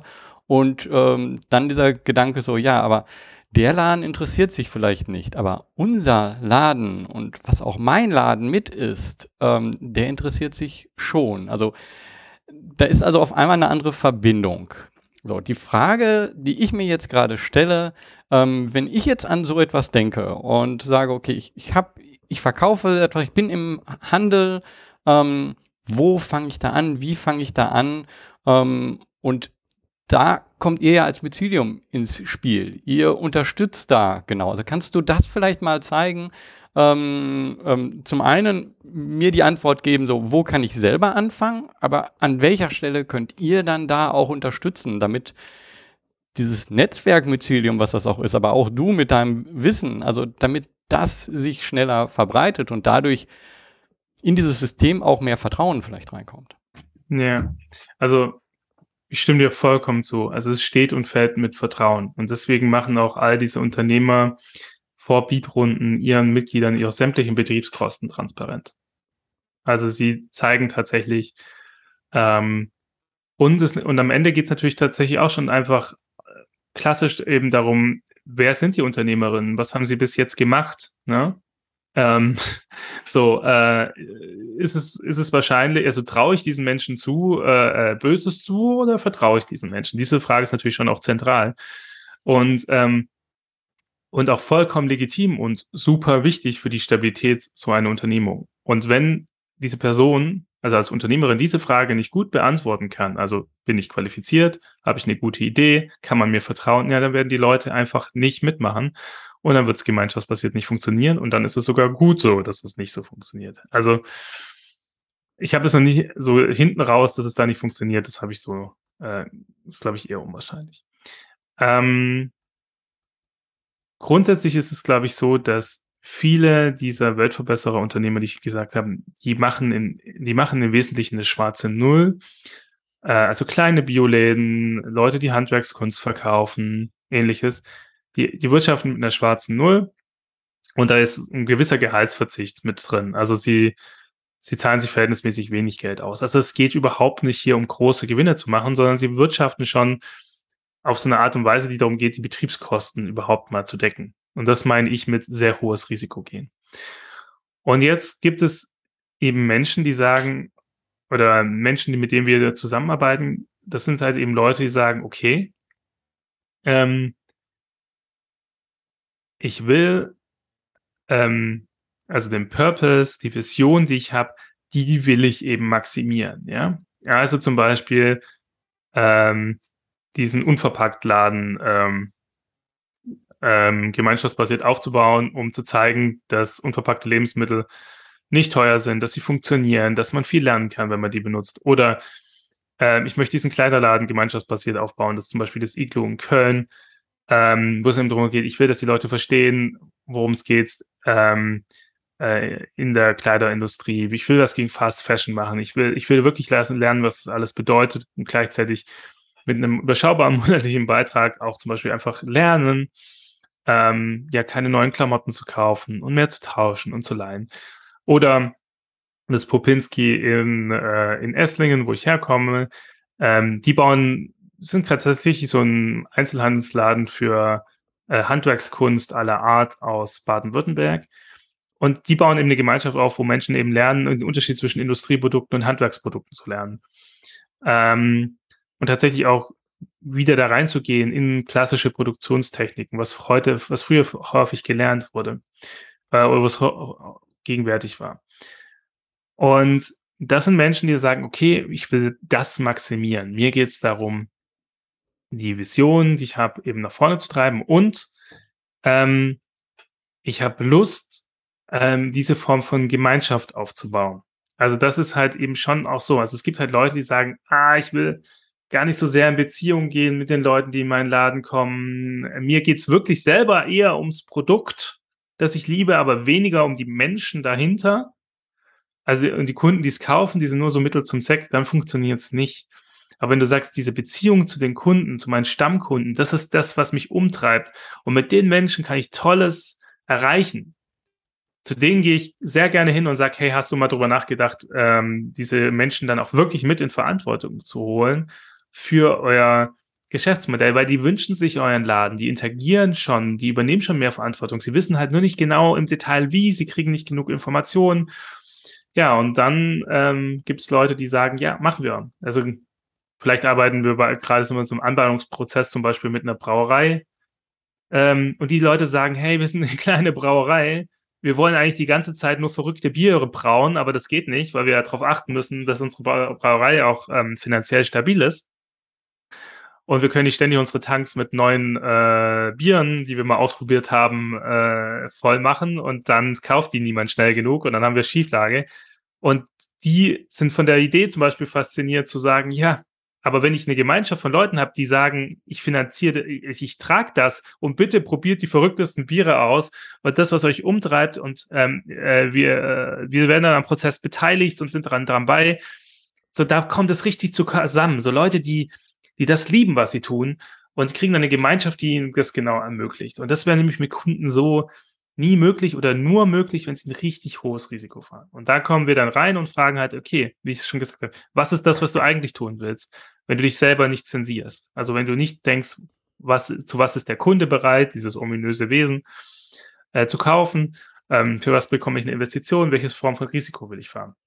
In Gemeinschaften ist das so, traust du dir dazu, dass du mit deiner Vision, 20, 30, 40, 100, 200 Menschen davon überzeugen kannst, Gemeinschafts, äh, äh, ähm, das, was ihr macht, zusammenzutragen, finanziell und sozial.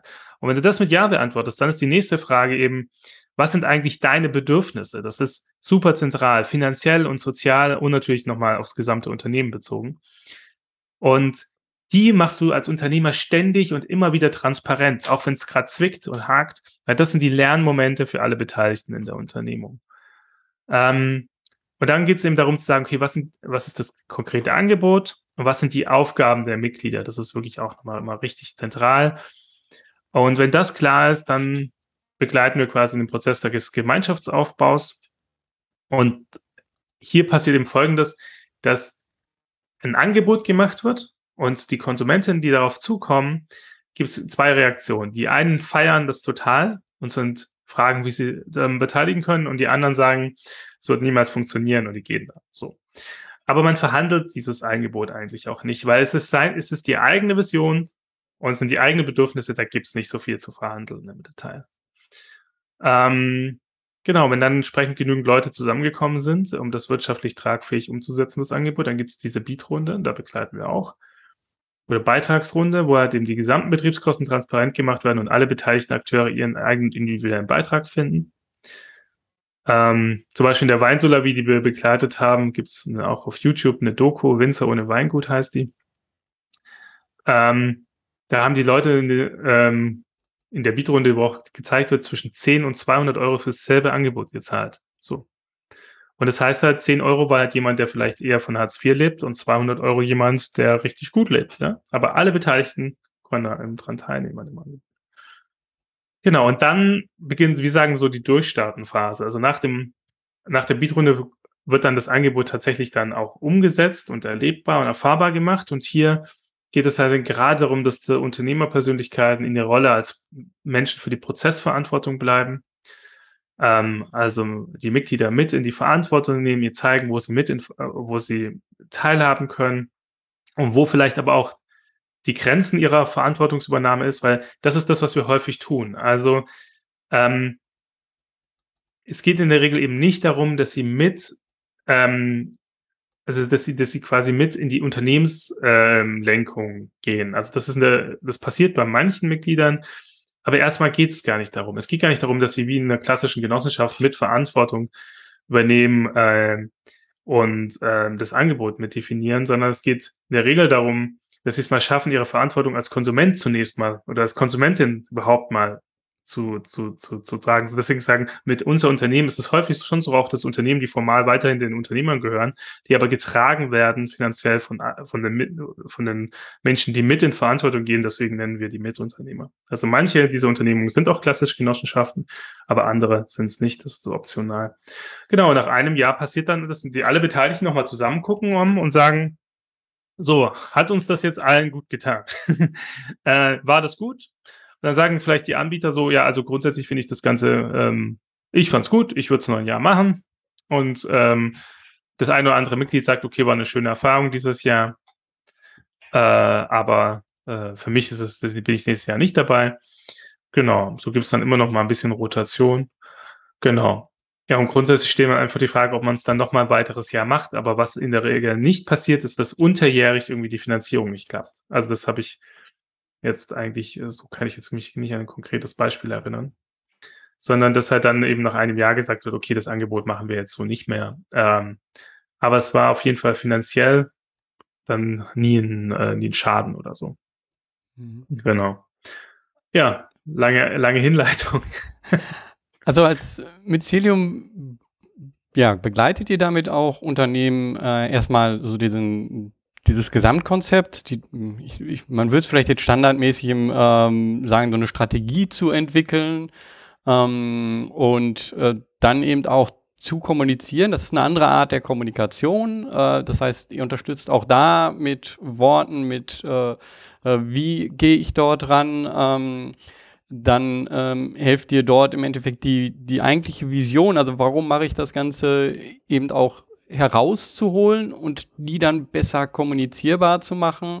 Also das ja. eine ist irgendwie ein Wunsch und das andere ist eine Vision, die ich dann nach außen äh, bringen kann. Und das äh, da unterstützt ihr dann dabei und ihr wisst auch, äh, was sind für Punkte, die in diesem ganzen äh, Ablauf auftauchen. Das, das heißt, ihr könnt da vorher auch schon sagen, okay, nach einem Jahr musst du dieses oder jenes machen oder zum bestimmten Zeitpunkt müssen die Personen sich entscheiden. Du wirst Leute haben, äh, die sagen die ganze Zeit, ja toll, toll, toll, toll, toll.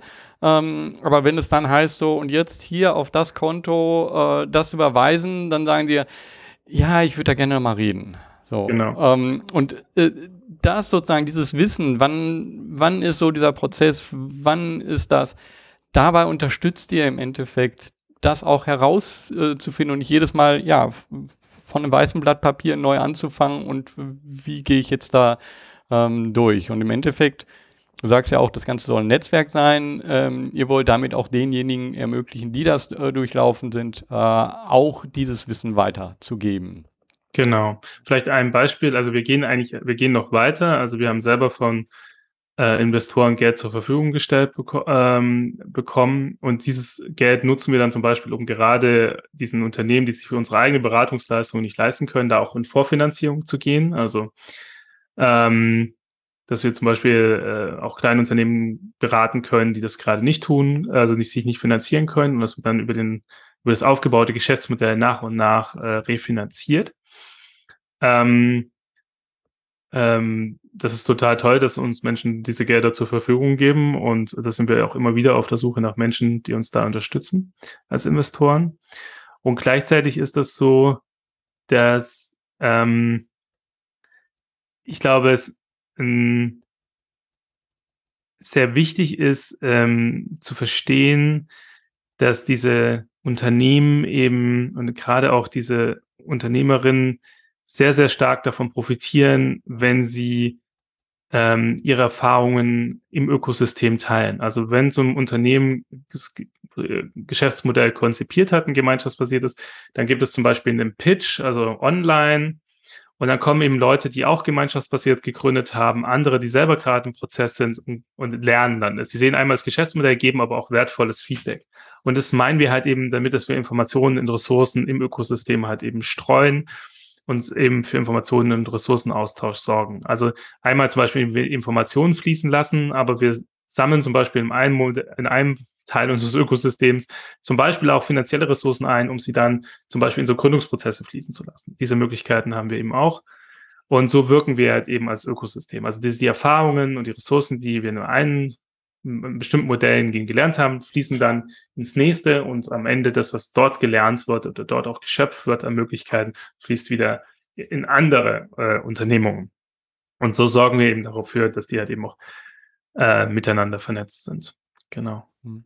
Also ja, Mycelium selber ist damit ja auch so ein Gemeinschaftssystem und ja. ihr habt genauso auch eine Vision, an die ich mich andocken kann, die ich dann auch finanziell unterstützen kann ähm, die, ja, die ein anderes anderen Weg des Wirtschaften ähm, aufzeigt, aber nicht nur aufzeigt, sondern auch konkret äh, machbar macht. Also wie kann man dich vielleicht auch da, wenn man jetzt sagt, so, puh, okay, ähm, wie genau geht das? Wie kann ich da auch rein investieren? Ähm, kann man dich da bezüglich ansprechen? Und ähm, ja, wie, ähm, wie geht man da am besten auf dich zu? Ja, es gibt, äh, es gibt ja ganz viele verschiedene Möglichkeiten und das Beste ist einfach, also was wir machen, dass wir machen immer einen Beziehungsaufbau.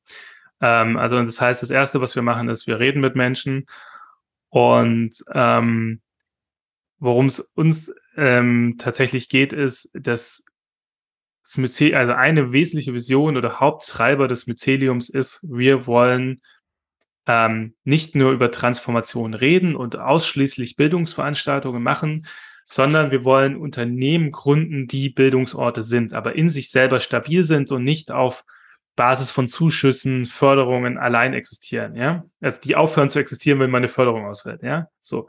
Sondern wir wollen selber stabile Organisationen schaffen, die Transformationsorte sind und damit eben auch Orte für transformative Bildung sind. Und Menschen, die Lust haben, so etwas zu unterstützen, können sich jederzeit bei mir melden. Ähm, und dann gehen wir in eine Beziehungsaufbau und gucken, was sich da stimmig anfühlt. Da gibt's auch nicht das eine klassische Modell, sondern äh, viele verschiedene. Und ähm, das ist einfach das, also ähm, wir sind selber auch keine gemeinnützige Organisation. Also wir werden selber nicht gefördert. Das ist, glaube ich, vielleicht auch nochmal wichtig. Also all das, was wir hier ins Leben gerufen haben, haben wir bis jetzt allein geschöpft aus den Unternehmungen, aus den Projekten, aus den ähm, Transformationsakteuren, die wir selber begleitet haben.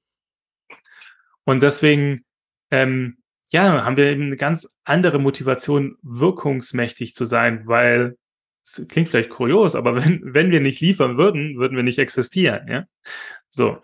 Und ähm, genau, und das ist so ein, glaube ich, ein wirklich wichtiger Punkt. Und ähm, um es da vielleicht noch einmal so ein bisschen weiterzugehen, also was wir genau machen, ist halt, äh, also dieses 10x10 habe ich eben beschrieben, gleichzeitig begleiten wir auch Menschen, die gründen ähm, wollen, also die, die, die Arbeitnehmer sind, aber jetzt gründen wollen und die das gemeinschaftsbasiert machen würden. Dafür gibt es einen Hub. Und wir haben auch so einen Ort für Transformationsakteure, ähm, da kann man auch jetzt tatsächlich auch noch äh, äh, beitreten und mitmachen, auch in der aktuellen Laufzeit noch von der aktuellen Lernentwicklungsgemeinschaft. Und da kommen Leute rein, die sind so, die sind Transformationsakteure, die denken nicht zwangsläufig nur in einer Unternehmung, sondern in, in einem Zusammenspiel mehrerer Unternehmungen.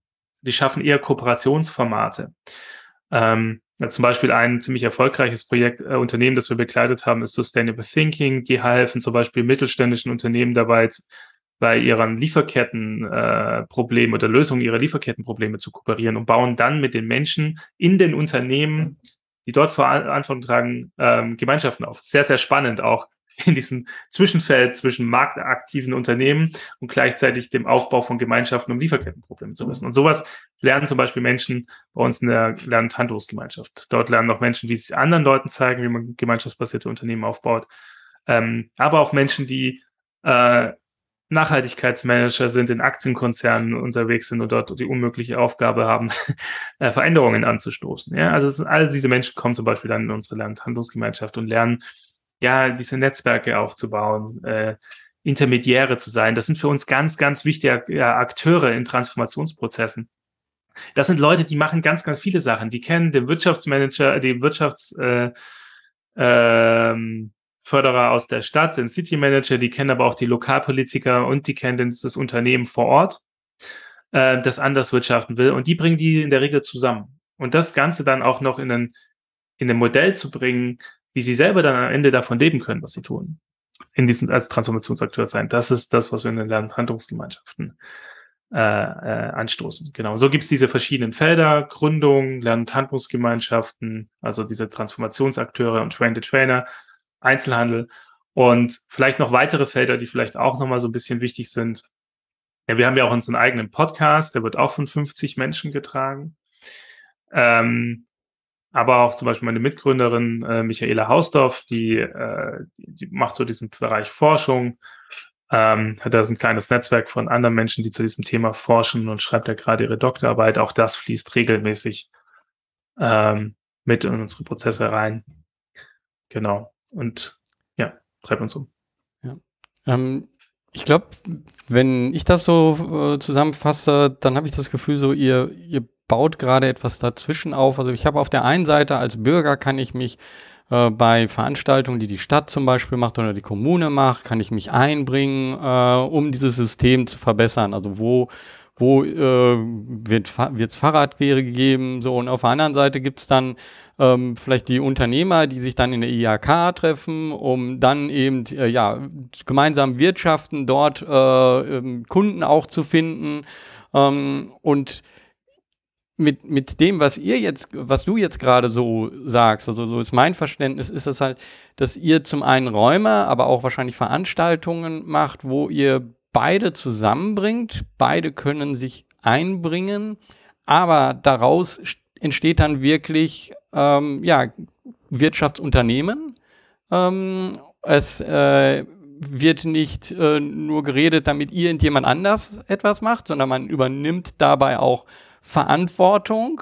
Äh, also es geht nicht nur um das Reden, sondern auch um das Verantwortung zu, äh, zu übernehmen.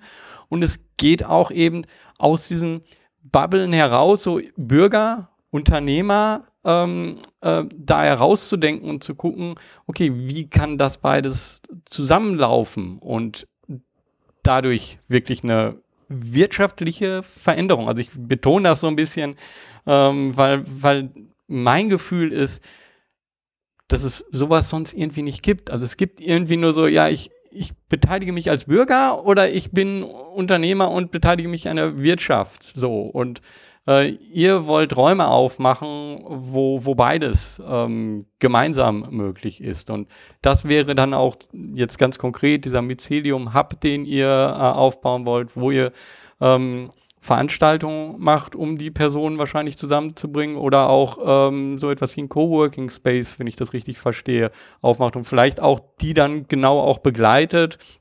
Wenn man jetzt im Startup-Bereich vielleicht so ein Accelerator oder so äh, genau, ja. sagen würde. Ähm, ich finde dann Informationen, wo, also wenn ich jetzt sage, oh, das ist interessant, äh, so ähm, Informationen finde ich dazu dann auf eurer Webseite, um Ja, auf jeden Fall. Also schaut auf unsere Website. Ähm, dort äh, erklären wir, ähm, wie unser Gründungsbegleitungsprogramm aussieht, den Hub oder auch die Lernhandlungsgemeinschaft oder unser Programm für Einzelhändler.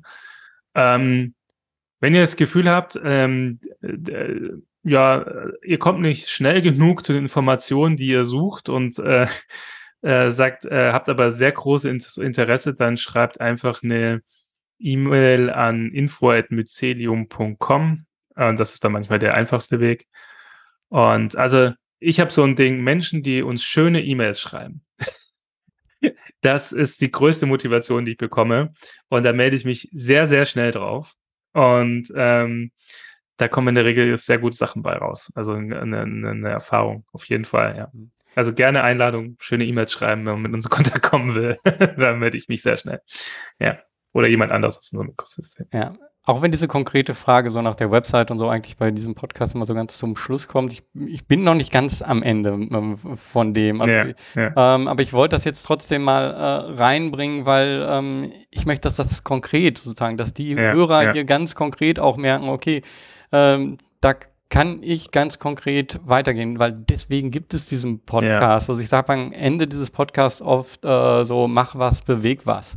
So, ähm, weil wenn du nichts machst, bewegt sich auch nichts. Du kannst noch so lange auf den Stein oder sonst was äh, einsprechen. Erst wenn du in die äh, Bewegung hineinkommst, dann bewegt sich auch äh, Dinge um dich herum. Ähm, und ähm, daher dann auch nochmal vielleicht äh, bezüglich ähm, ja, dieser, ich nenne sie jetzt mal Unternehmerpersönlichkeiten. Ähm, ja. ähm, was, was bringe ich dort äh, mit, wenn ich jetzt gerade so einen Laden habe oder vielleicht auch ein anderes Unternehmen?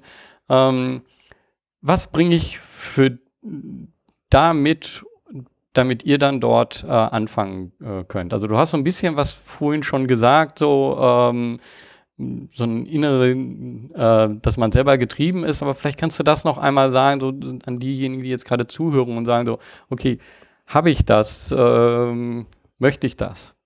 Ja, also natürlich ist es so ein bisschen differenziert je nach Angebot und auch welcher Mensch du bist und welche Reichweite du hast, also ob du eher an einem Unternehmen denkst oder eher eine Vernetzung. Ähm, oder ob du schon gegründet hast und schon Unternehmerin bist. Aber was so eigentlich bei allen ähm, ja das gemeinsame Dach ist, äh, das ist, dass du es spannend findest, Unternehmertum als Care-Arbeit zu betrachten. Und zwar als Care-Arbeit für Gemeinschaften, die du aufbaust.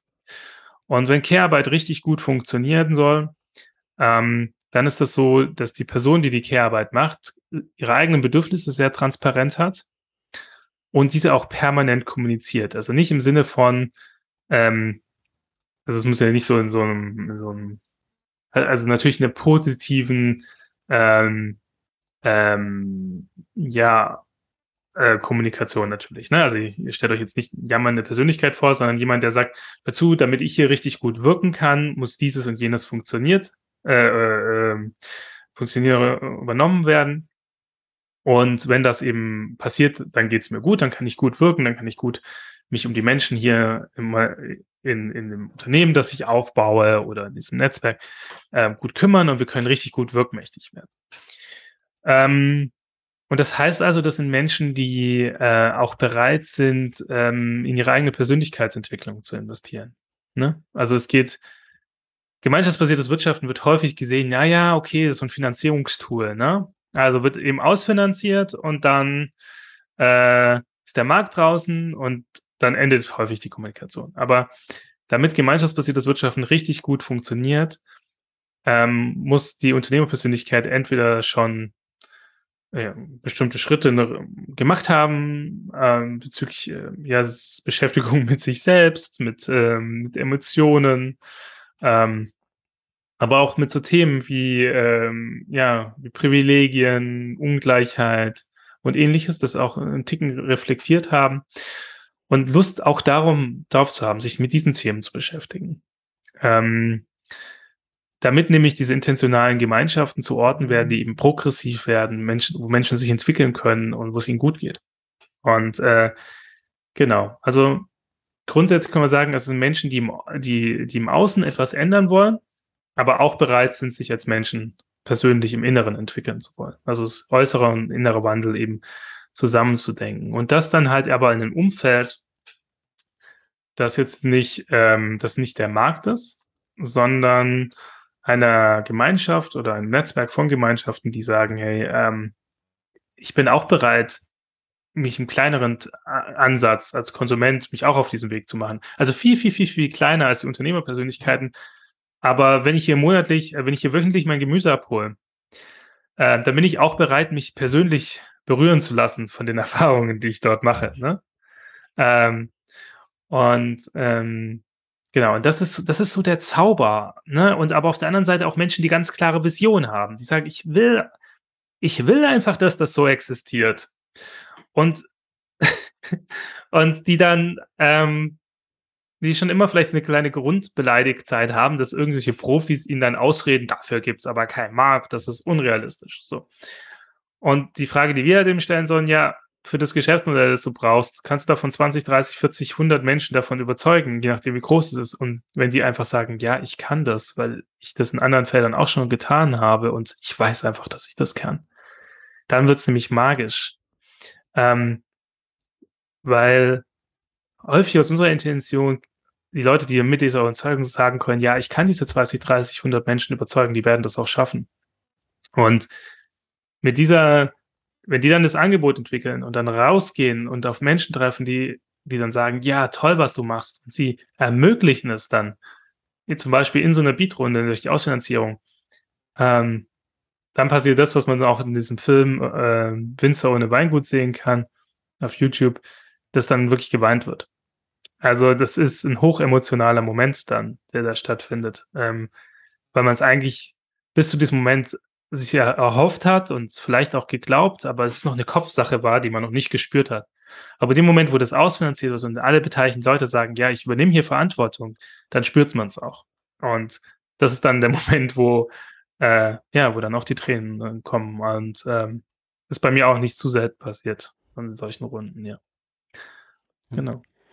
Du hast, glaube ich, hier so ein vollkommen anderes Bild erstmal von einem Unternehmer, von einer Unternehmerin gezeichnet. Also so ja, äh, weich nach außen, persönlich äh, entwickeln, das aber auch nach außen spiegeln, ähm, eine Vision haben und ähm, eine innerliche Überzeugung. Also klar, bestimmte Punkte sind, wenn man, äh, werden auch Unternehmern halt sowieso oder Unternehmerinnen zugeordnet. Ähm, aber ich glaube, dieses, äh, dieses Weiche sozusagen oder dieses Emotionale, dieses Gefühl, das ist halt immer nicht nach außen zu sehen. Und du sagst im Endeffekt hier, du zeigst das, das ist so, das ist bei jedem Mensch, zeigt das auch nach außen. Und genau dann kannst du so ein gemeinschaftliches ähm, Unternehmen aufbauen. Und ich glaube, das ist, also ich kann das von mir sagen, das ist etwas, ähm, was für mich bei dem Weg zum Unternehmer unheimlich wichtig war, dieses Gefühl so,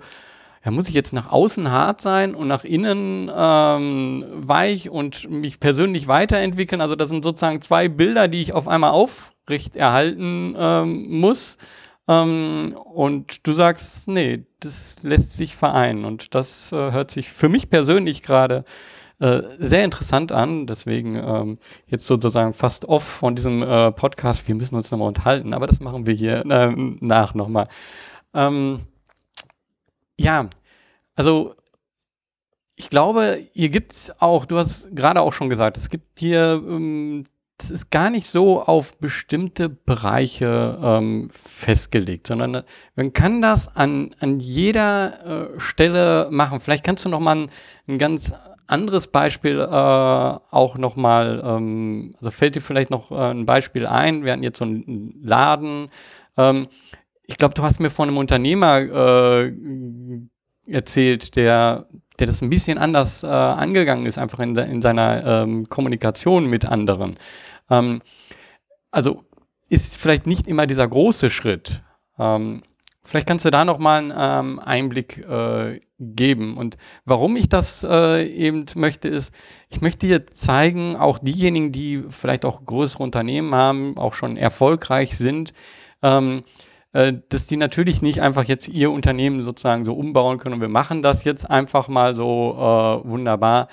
Aber die sich vielleicht so wie ich jetzt gerade persönlich dort auch wiederfinden und äh, dann vielleicht auch sagen, okay, ich kann jetzt mein Unternehmen jetzt hier nicht so umbauen, aber ich will dort rein investieren, weil ich mehr das haben möchte und deswegen möchte ich ähm, dieses Gesamtsystem auch finanziell unterstützen und bin an der Stelle sozusagen dann auch erstmal nur ein Teil dieser Gemeinschaft, aber äh, dadurch ermöglicht diesen Wachstum und vielleicht ergibt sich genau dadurch etwas, was mir dann als äh, Unternehmen, was ich jetzt momentan noch gar nicht sehen kann, was mir als Unternehmen dann auch unheimlich hilft in dem klassischen Art, wie ich momentan da bin. Und dadurch ergeben sich neue Türen, die ich mir momentan gar nicht vorstellen kann. Ähm, ja. Aber ja. spannend, die Frage, ja, auf jeden Fall. Also ich glaube, was wir, also jetzt Mycelium im Kern nicht so machen, aber jetzt zum Beispiel äh, Sustainable Thinking, von dem ich erzählt habe, das durchaus machen, auch mit Mittelständern zusammenzuarbeiten.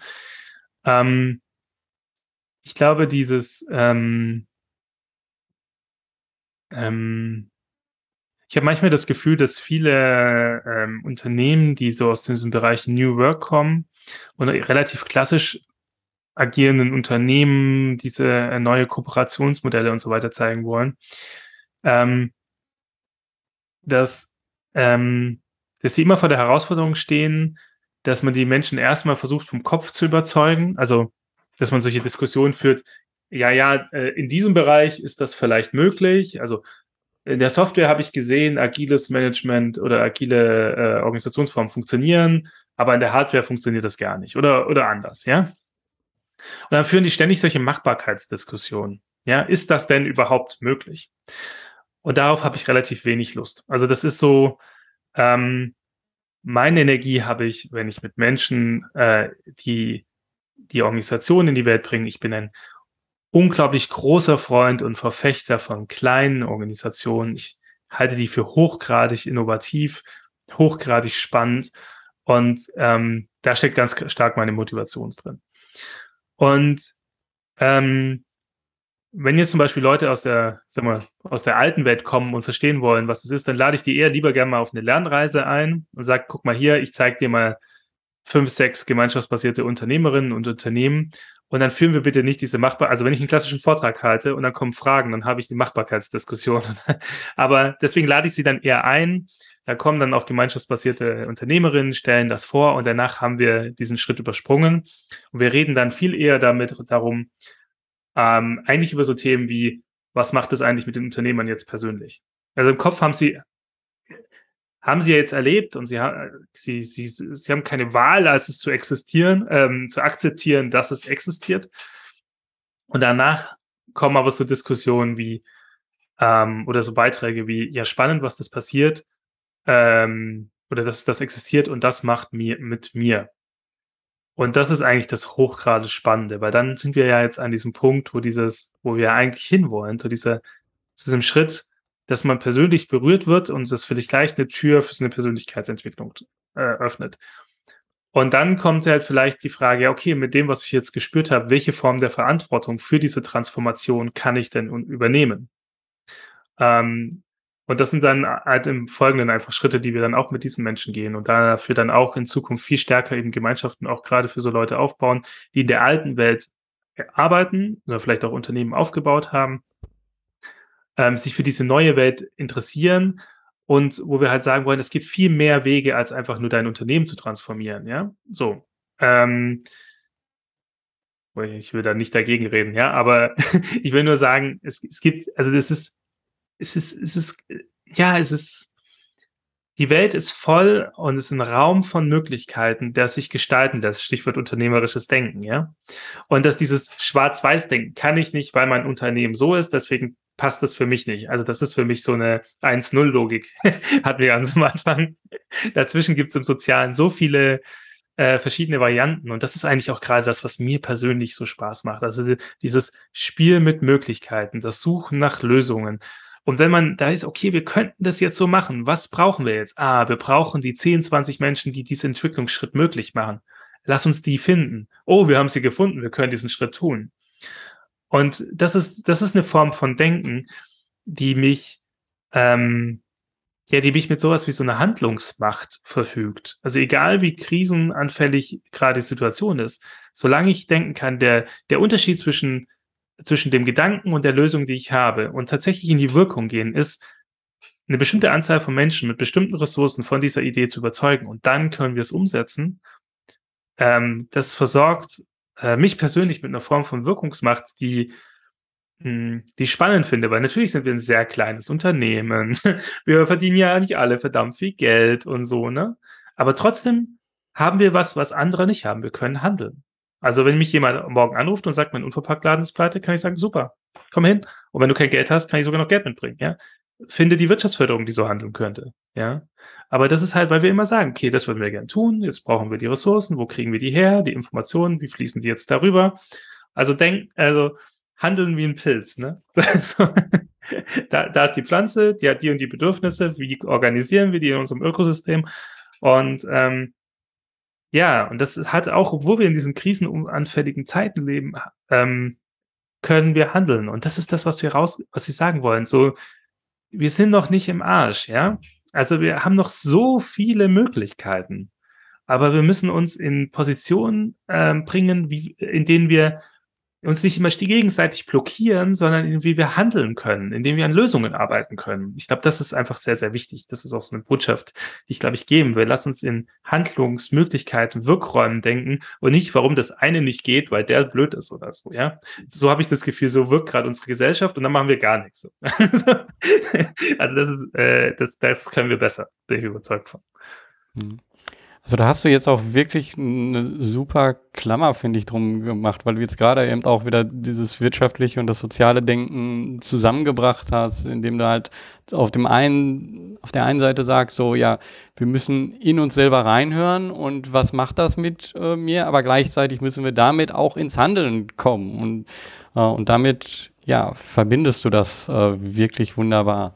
Kann ich an der Stelle noch einmal ganz kurz einhaken? Ich ja. freue mich auch kurz zu bleiben in dem Moment, wo ich in mich selber reinhöre und frage, was ich brauche. Und das ist, das kann ich übrigens selber gar nicht so gut alleine. Das musste ich auch wirklich lernen von, von vielen Menschen bei uns am Ökosystem und die auch regelmäßig drauf pochen und sagen, hey Timo, bleib bei dir. Ähm, ich sage das dann zu anderen wieder. Aber ähm, das dann zu teilen in einer vertrauensvollen Atmosphäre, wo die Räume auch sicher sind. Und der andere Mensch hört das und sagt, ja, das macht wiederum was mit mir. Und das das, diese Erfahrung, diesen, diesen Bedürfnisaustausch, wo finden wir dann unsere, ähm, unser gemeinsamen, ähm, gemeinsamen Boden und von, und davon dann in die Handlung gehen. Das ist unglaublich wirkmächtig. Also wenn das funktioniert. Und ähm, das hat überhaupt nichts mit Schwäche zu tun. Also das ist, das ist einfach ein Akzeptieren davon, dass wir alle, dass wir in bestimmten Dingen gut sind, in andere Dinge lieber nicht so gerne machen, dass wir bestimmte Stärken haben ähm, und das Anerkennen, dass eben alle Menschen so sind, ähm, das ist, das ist sehr, sehr, sehr spannend. Und äh, wenn wir, wenn man auf diese Ebene kommt, dann, ähm, dann ist das nicht immer ganz einfach. Ja? Also ich will sagen, dass es ein romantisches Bild ist, aber wenn man dann da durchgelaufen ist und die Räume gut gehalten wurden, dann, ähm, dann ist da viel Potenzial da. So und an dem man sonst später immer wieder hängen bleiben würde. Und deswegen ist es wirklich auch ein großes Ding, also wirklich sich mal hinzusetzen, mal sich die Zeit zu nehmen und wirklich sich diese Fragen, ein paar Fragen zu stellen, so, was ist eigentlich das, was ich wirklich ähm, gerne mache in meinem Leben? Was ist das, wo ich mich wirkungsmächtig fühle? Was, wann geht's mir gut und wann geht's mir nicht gut und warum denke ich das? Und sich da vielleicht auch Unterstützung zu holen. Also ähm, Menschen, die einen begleiten können und sagen können, sich mal mit den eigenen Bedürfnissen zu beschäftigen und, und das zu reflektieren, mit was das mit dem eigenen Leben zu tun hat und welche Möglichkeiten man hat, da Dinge zu ändern. Ich glaube, das ist in unserer Gesellschaft auch wichtig, weil sehr viele Menschen müssen aufhören mit dem, was sie jetzt tun, ja, und andere Dinge tun. Das ist wirklich wichtig. Also um es mal ein bisschen dramatisch zu sagen, jetzt für das Überleben unserer Spezies, ja wir können nicht mehr so viele Leute in der Autoindustrie so arbeiten, wie sie jetzt arbeiten. So. Aber es das heißt nicht, dass sie nicht gebraucht werden. Aber viele Menschen sollten sich beginnen, diese Gedanken zu machen. Und es beginnt eben dabei, wie, wo kann mein Beitrag sein, wenn sie halt eben bei sich beginnen. Und ähm, genau, das ist mir mal ganz wichtig, ja. Äh, ich glaube, das war jetzt wirklich auch noch wichtig, dass du das nochmal gesagt hast, weil ähm, ja, also ich kann mich damit verbinden. Ähm, ich merke genau an dieser Stelle, wenn ich mich zum einen öffne ähm, und zum anderen aber auch ähm, sage, was ist mir äh, wirklich wichtig, also wo soll sich das Ganze auch hin entwickeln, ähm, dass ja, dann, dann geschehen Dinge, wenn das andere auch tun und wenn man dadurch eben eine Gemeinschaft findet. Und ja, so wie du auch gesagt hast, klappt nicht immer. Manchmal findet sich dann da nicht die Gemeinschaft. Ja. Ähm, ja. Dann dann soll es auch so gewesen sein. Dann ist es gut so. Ja. dann ist es auch gut so. Ja. Genau. Aber das ist ein Raum, der äh, einfach aufgemacht wird. Und äh, ja, ja. ich finde das sehr spannend, dass ihr sozusagen diesen Raum aufmacht ähm, mit auch konkreten Zielen. Ähm, also super. Ja, also bei all dem, was wir jetzt gesprochen haben, du hast mit sehr vielen Menschen, glaube ich, äh, Kontakt, äh, sprichst darüber, ihr ähm, habt eben auch Unternehmen, ähm, Läden äh, umgebaut. Ähm, für dich, wenn du so da zurückschaust, so kannst du irgendwie so eine Geschichte, das an einem Moment vielleicht auch festmachen, wo du sagst so, ja, also das war so ein Gefühl, das war so ein Moment, äh, der zeigt mir, dass ich das Richtige mache. Weißt du da irgendwann? Ähm, relativ kurze Geschichte, ähm, oder was heißt kurze Geschichte, also nicht so lang her. Hm, ich war auf der Utopie-Konferenz in Lüneburg, hm, die jetzt ja im September war. Und ähm, ich habe so gemerkt, dass dieses ähm, utopische Denken, dass das für viele Experten, die dort gesprochen haben, tatsächlich eine Herausforderung war, weil sie sehr, sehr, sehr im Detail gedacht haben und die Details immer so eine gewisse, ähm, ja, vielleicht so eine Unveränderlichkeit hatten. Und gleichzeitig habe ich gemerkt, so, ähm, ich komme so aus einer Welt, in der das, in der ich das Gefühl habe, dass das Utopische ständig um mich herum ist. Also gar nicht, nicht greifbar, also es gibt natürlich diesen berühmten Spruch, machst einen Schritt auf die Utopie zu und sie entfernt sich äh, einen Schritt von dir. Aber ähm, ich finde es, ähm, also ich, vieles von dem, was wir umgesetzt haben, würden andere Leute als utopisch begreifen, aber es ist schon Realität geworden. Und das finde ich so spannend. Also ich sage auch, äh, ich, ab und zu nenne ich mich selber auch Utopist und spiele dann so ein bisschen mit den Erfahrungen, äh, mit der, der Reaktion und so weiter. Ähm, aber was ich eben damit meine, ist, dass es nicht um Unrealistisches geht, sondern um Dinge, die man verändern kann. Und auf dieser Utopiekonferenz hatte ich das Gefühl, ja, ich bin definitiv Utopist, aber es heißt, aber jemand, der konkret und ständig auf seine Utopie zuarbeitet und andere Menschen dabei begleitet, es eben auch zu tun. Also es ist für mich nichts Theoretisches, sondern es ist für was Praktisches. Und ähm, ja, und das eine, also das ist das, was mir quasi kam auf diese Frage gerade. Und ähm, ja, wo ich auch so, wo ich von dieser Konferenz gefahren bin, auf der einen Seite mit so einem, ähm, schon auch so mit so etwas, okay, ich bin am richtigen Ort, so einer gewissen Zufriedenheit, das, was ich jetzt tue, bitte mehr machen, also kein, kein Widerstand. Ähm, hm, auf der anderen Seite aber auch so ein, so ein Thema, ähm, ich glaube, ich habe mir vorgenommen, äh, den Leuten von der Utopie-Konferenz meine E-Mail zu schreiben und zu sagen, dass die lange Nacht der, der, der utopischen Praxis, die sie gemacht haben, dass das ins Hauptprogramm gehört und vielleicht nicht ins Abendprogramm ihrer Veranstaltung. Ich glaube, ich schreibe das ihnen mal. genau. Ja, das hast du jetzt hier öffentlich gesagt. Ja, genau. Wer weiß, wer dazuhört. Eine liebevolle Kritik, ja. Ich fand die Veranstaltung super. ja, Also danke für diesen Einblick. Ähm, danke für diesen ähm, Augenöffner vom, vom, ja, so ein bisschen blasphemisch vielleicht auch äh, zu sagen, so, ja, das Wirtschaftssystem funktioniert so nicht, äh, dann aber auch andere Wege äh, zeigen und ähm, auch ein anderes ähm, Gefühl für die einzelnen Rollen zu geben, äh, finde ich super spannend. Ähm, von daher, ähm, ja, wenn, wenn man wenn man dich jetzt selber auch noch mal kontaktieren will, äh, so jetzt zum Abschluss hier, und wenn man hier jetzt auch noch mal ähm, ähm, ja dabei diesen Hub vielleicht unterstützen möchte, sei es finanziell oder selber dabei sein, ähm, mitwirken, wo gehe ich da am besten äh, hin? Kannst du die Seite noch mal nennen, vielleicht sogar auch äh, buchstabieren? Und äh, weil viele hören einfach nur unterwegs so den Podcast. Ähm, und ähm, ja, wie komme ich da am besten in Kontakt mit euch? Ja, also so wie ich deinen Podcast kenne, wirst du es ja direkt auch nochmal in die Show Notes packen. Aber ich werde es auch hier nochmal sagen. Also ähm, ich habe das schon gesagt. Also ich bin ein sehr großer Fan von schönen E-Mails. Also wenn jemand Kontakt aufnehmen will, wegen welchem Programm auch immer, sch schreib uns doch gerne einfach eine, eine kurze E-Mail, in dem du kurz sagst, was du bist, was dich umtreibst und welche Gedanken du hast. Muss nicht viele Zeilen sein, aber es motiviert direkt, sich zu melden. Und das sind dann auch nicht die E-Mails, die liegen bleiben, versprochen. Und ähm, pack noch eine Telefonnummer dazu. Also, ähm, also ich persönlich bin jemand, der ruft dann einfach auch gerne mal an und äh, schreibt dann nicht lange E-Mails hin und her, sondern telefoniert dann auch sehr gerne. Und ähm, genau, und wohin? Äh, zum Beispiel an info at mycelium.com. Und äh, Mycelium schreibt man M-Y-Z, ein L, ein I, ein U, ein M. Mycelium. Und ähm, genau.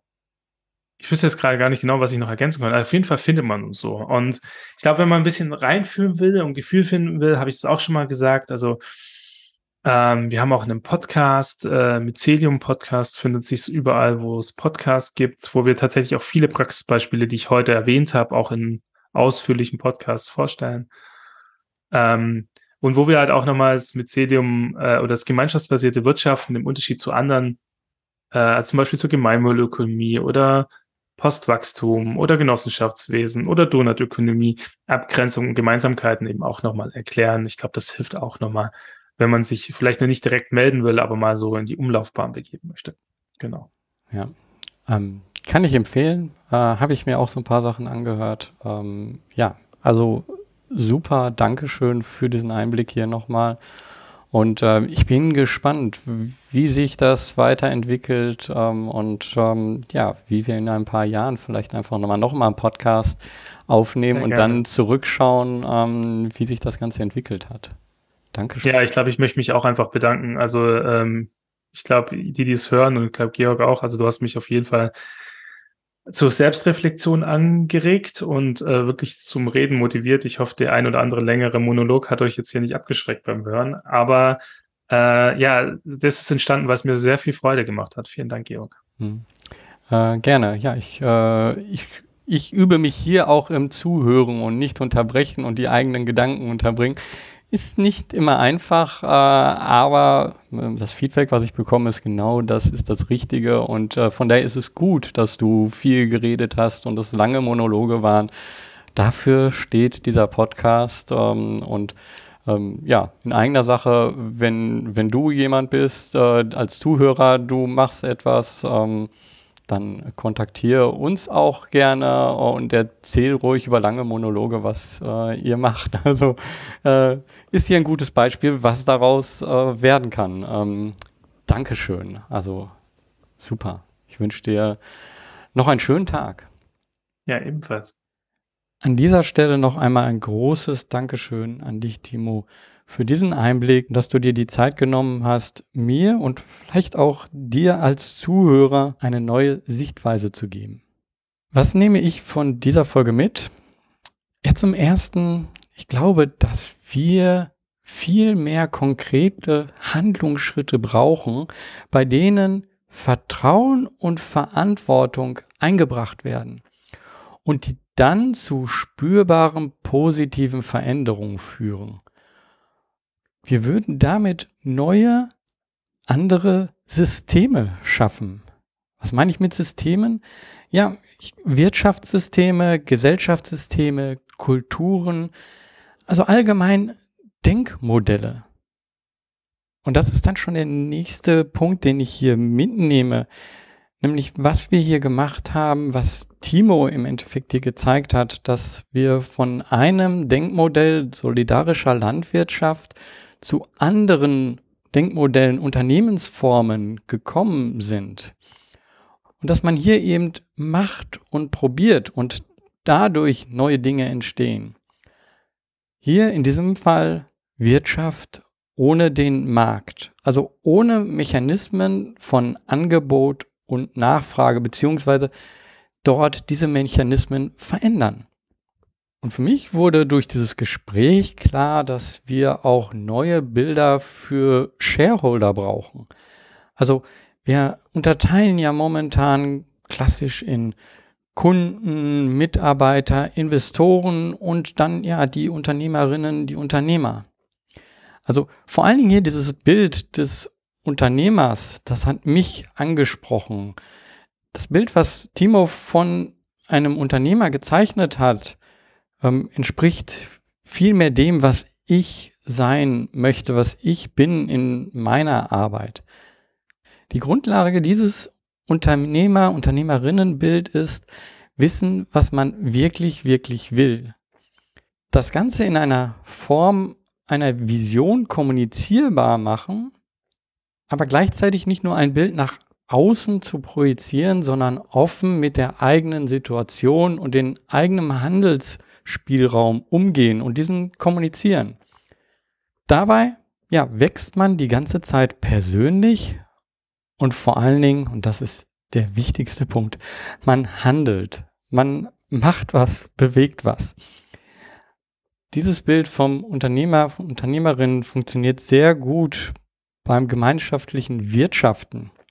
Ich glaube aber, es ist sonst auch insgesamt in unserer Gesellschaft und in unserer Wirtschaft nötig, dass wir dieses Bild stärken. Denn Fassaden oder Boxen, also von Kunden, Mitarbeiter, Investoren und eben auch Unternehmer, wenn wir nur das uns anschauen, dann kommen wir nicht aus diesen Silos heraus. Also diese Schwelle zwischen diesen einzelnen Elementen ist das Vertrauen.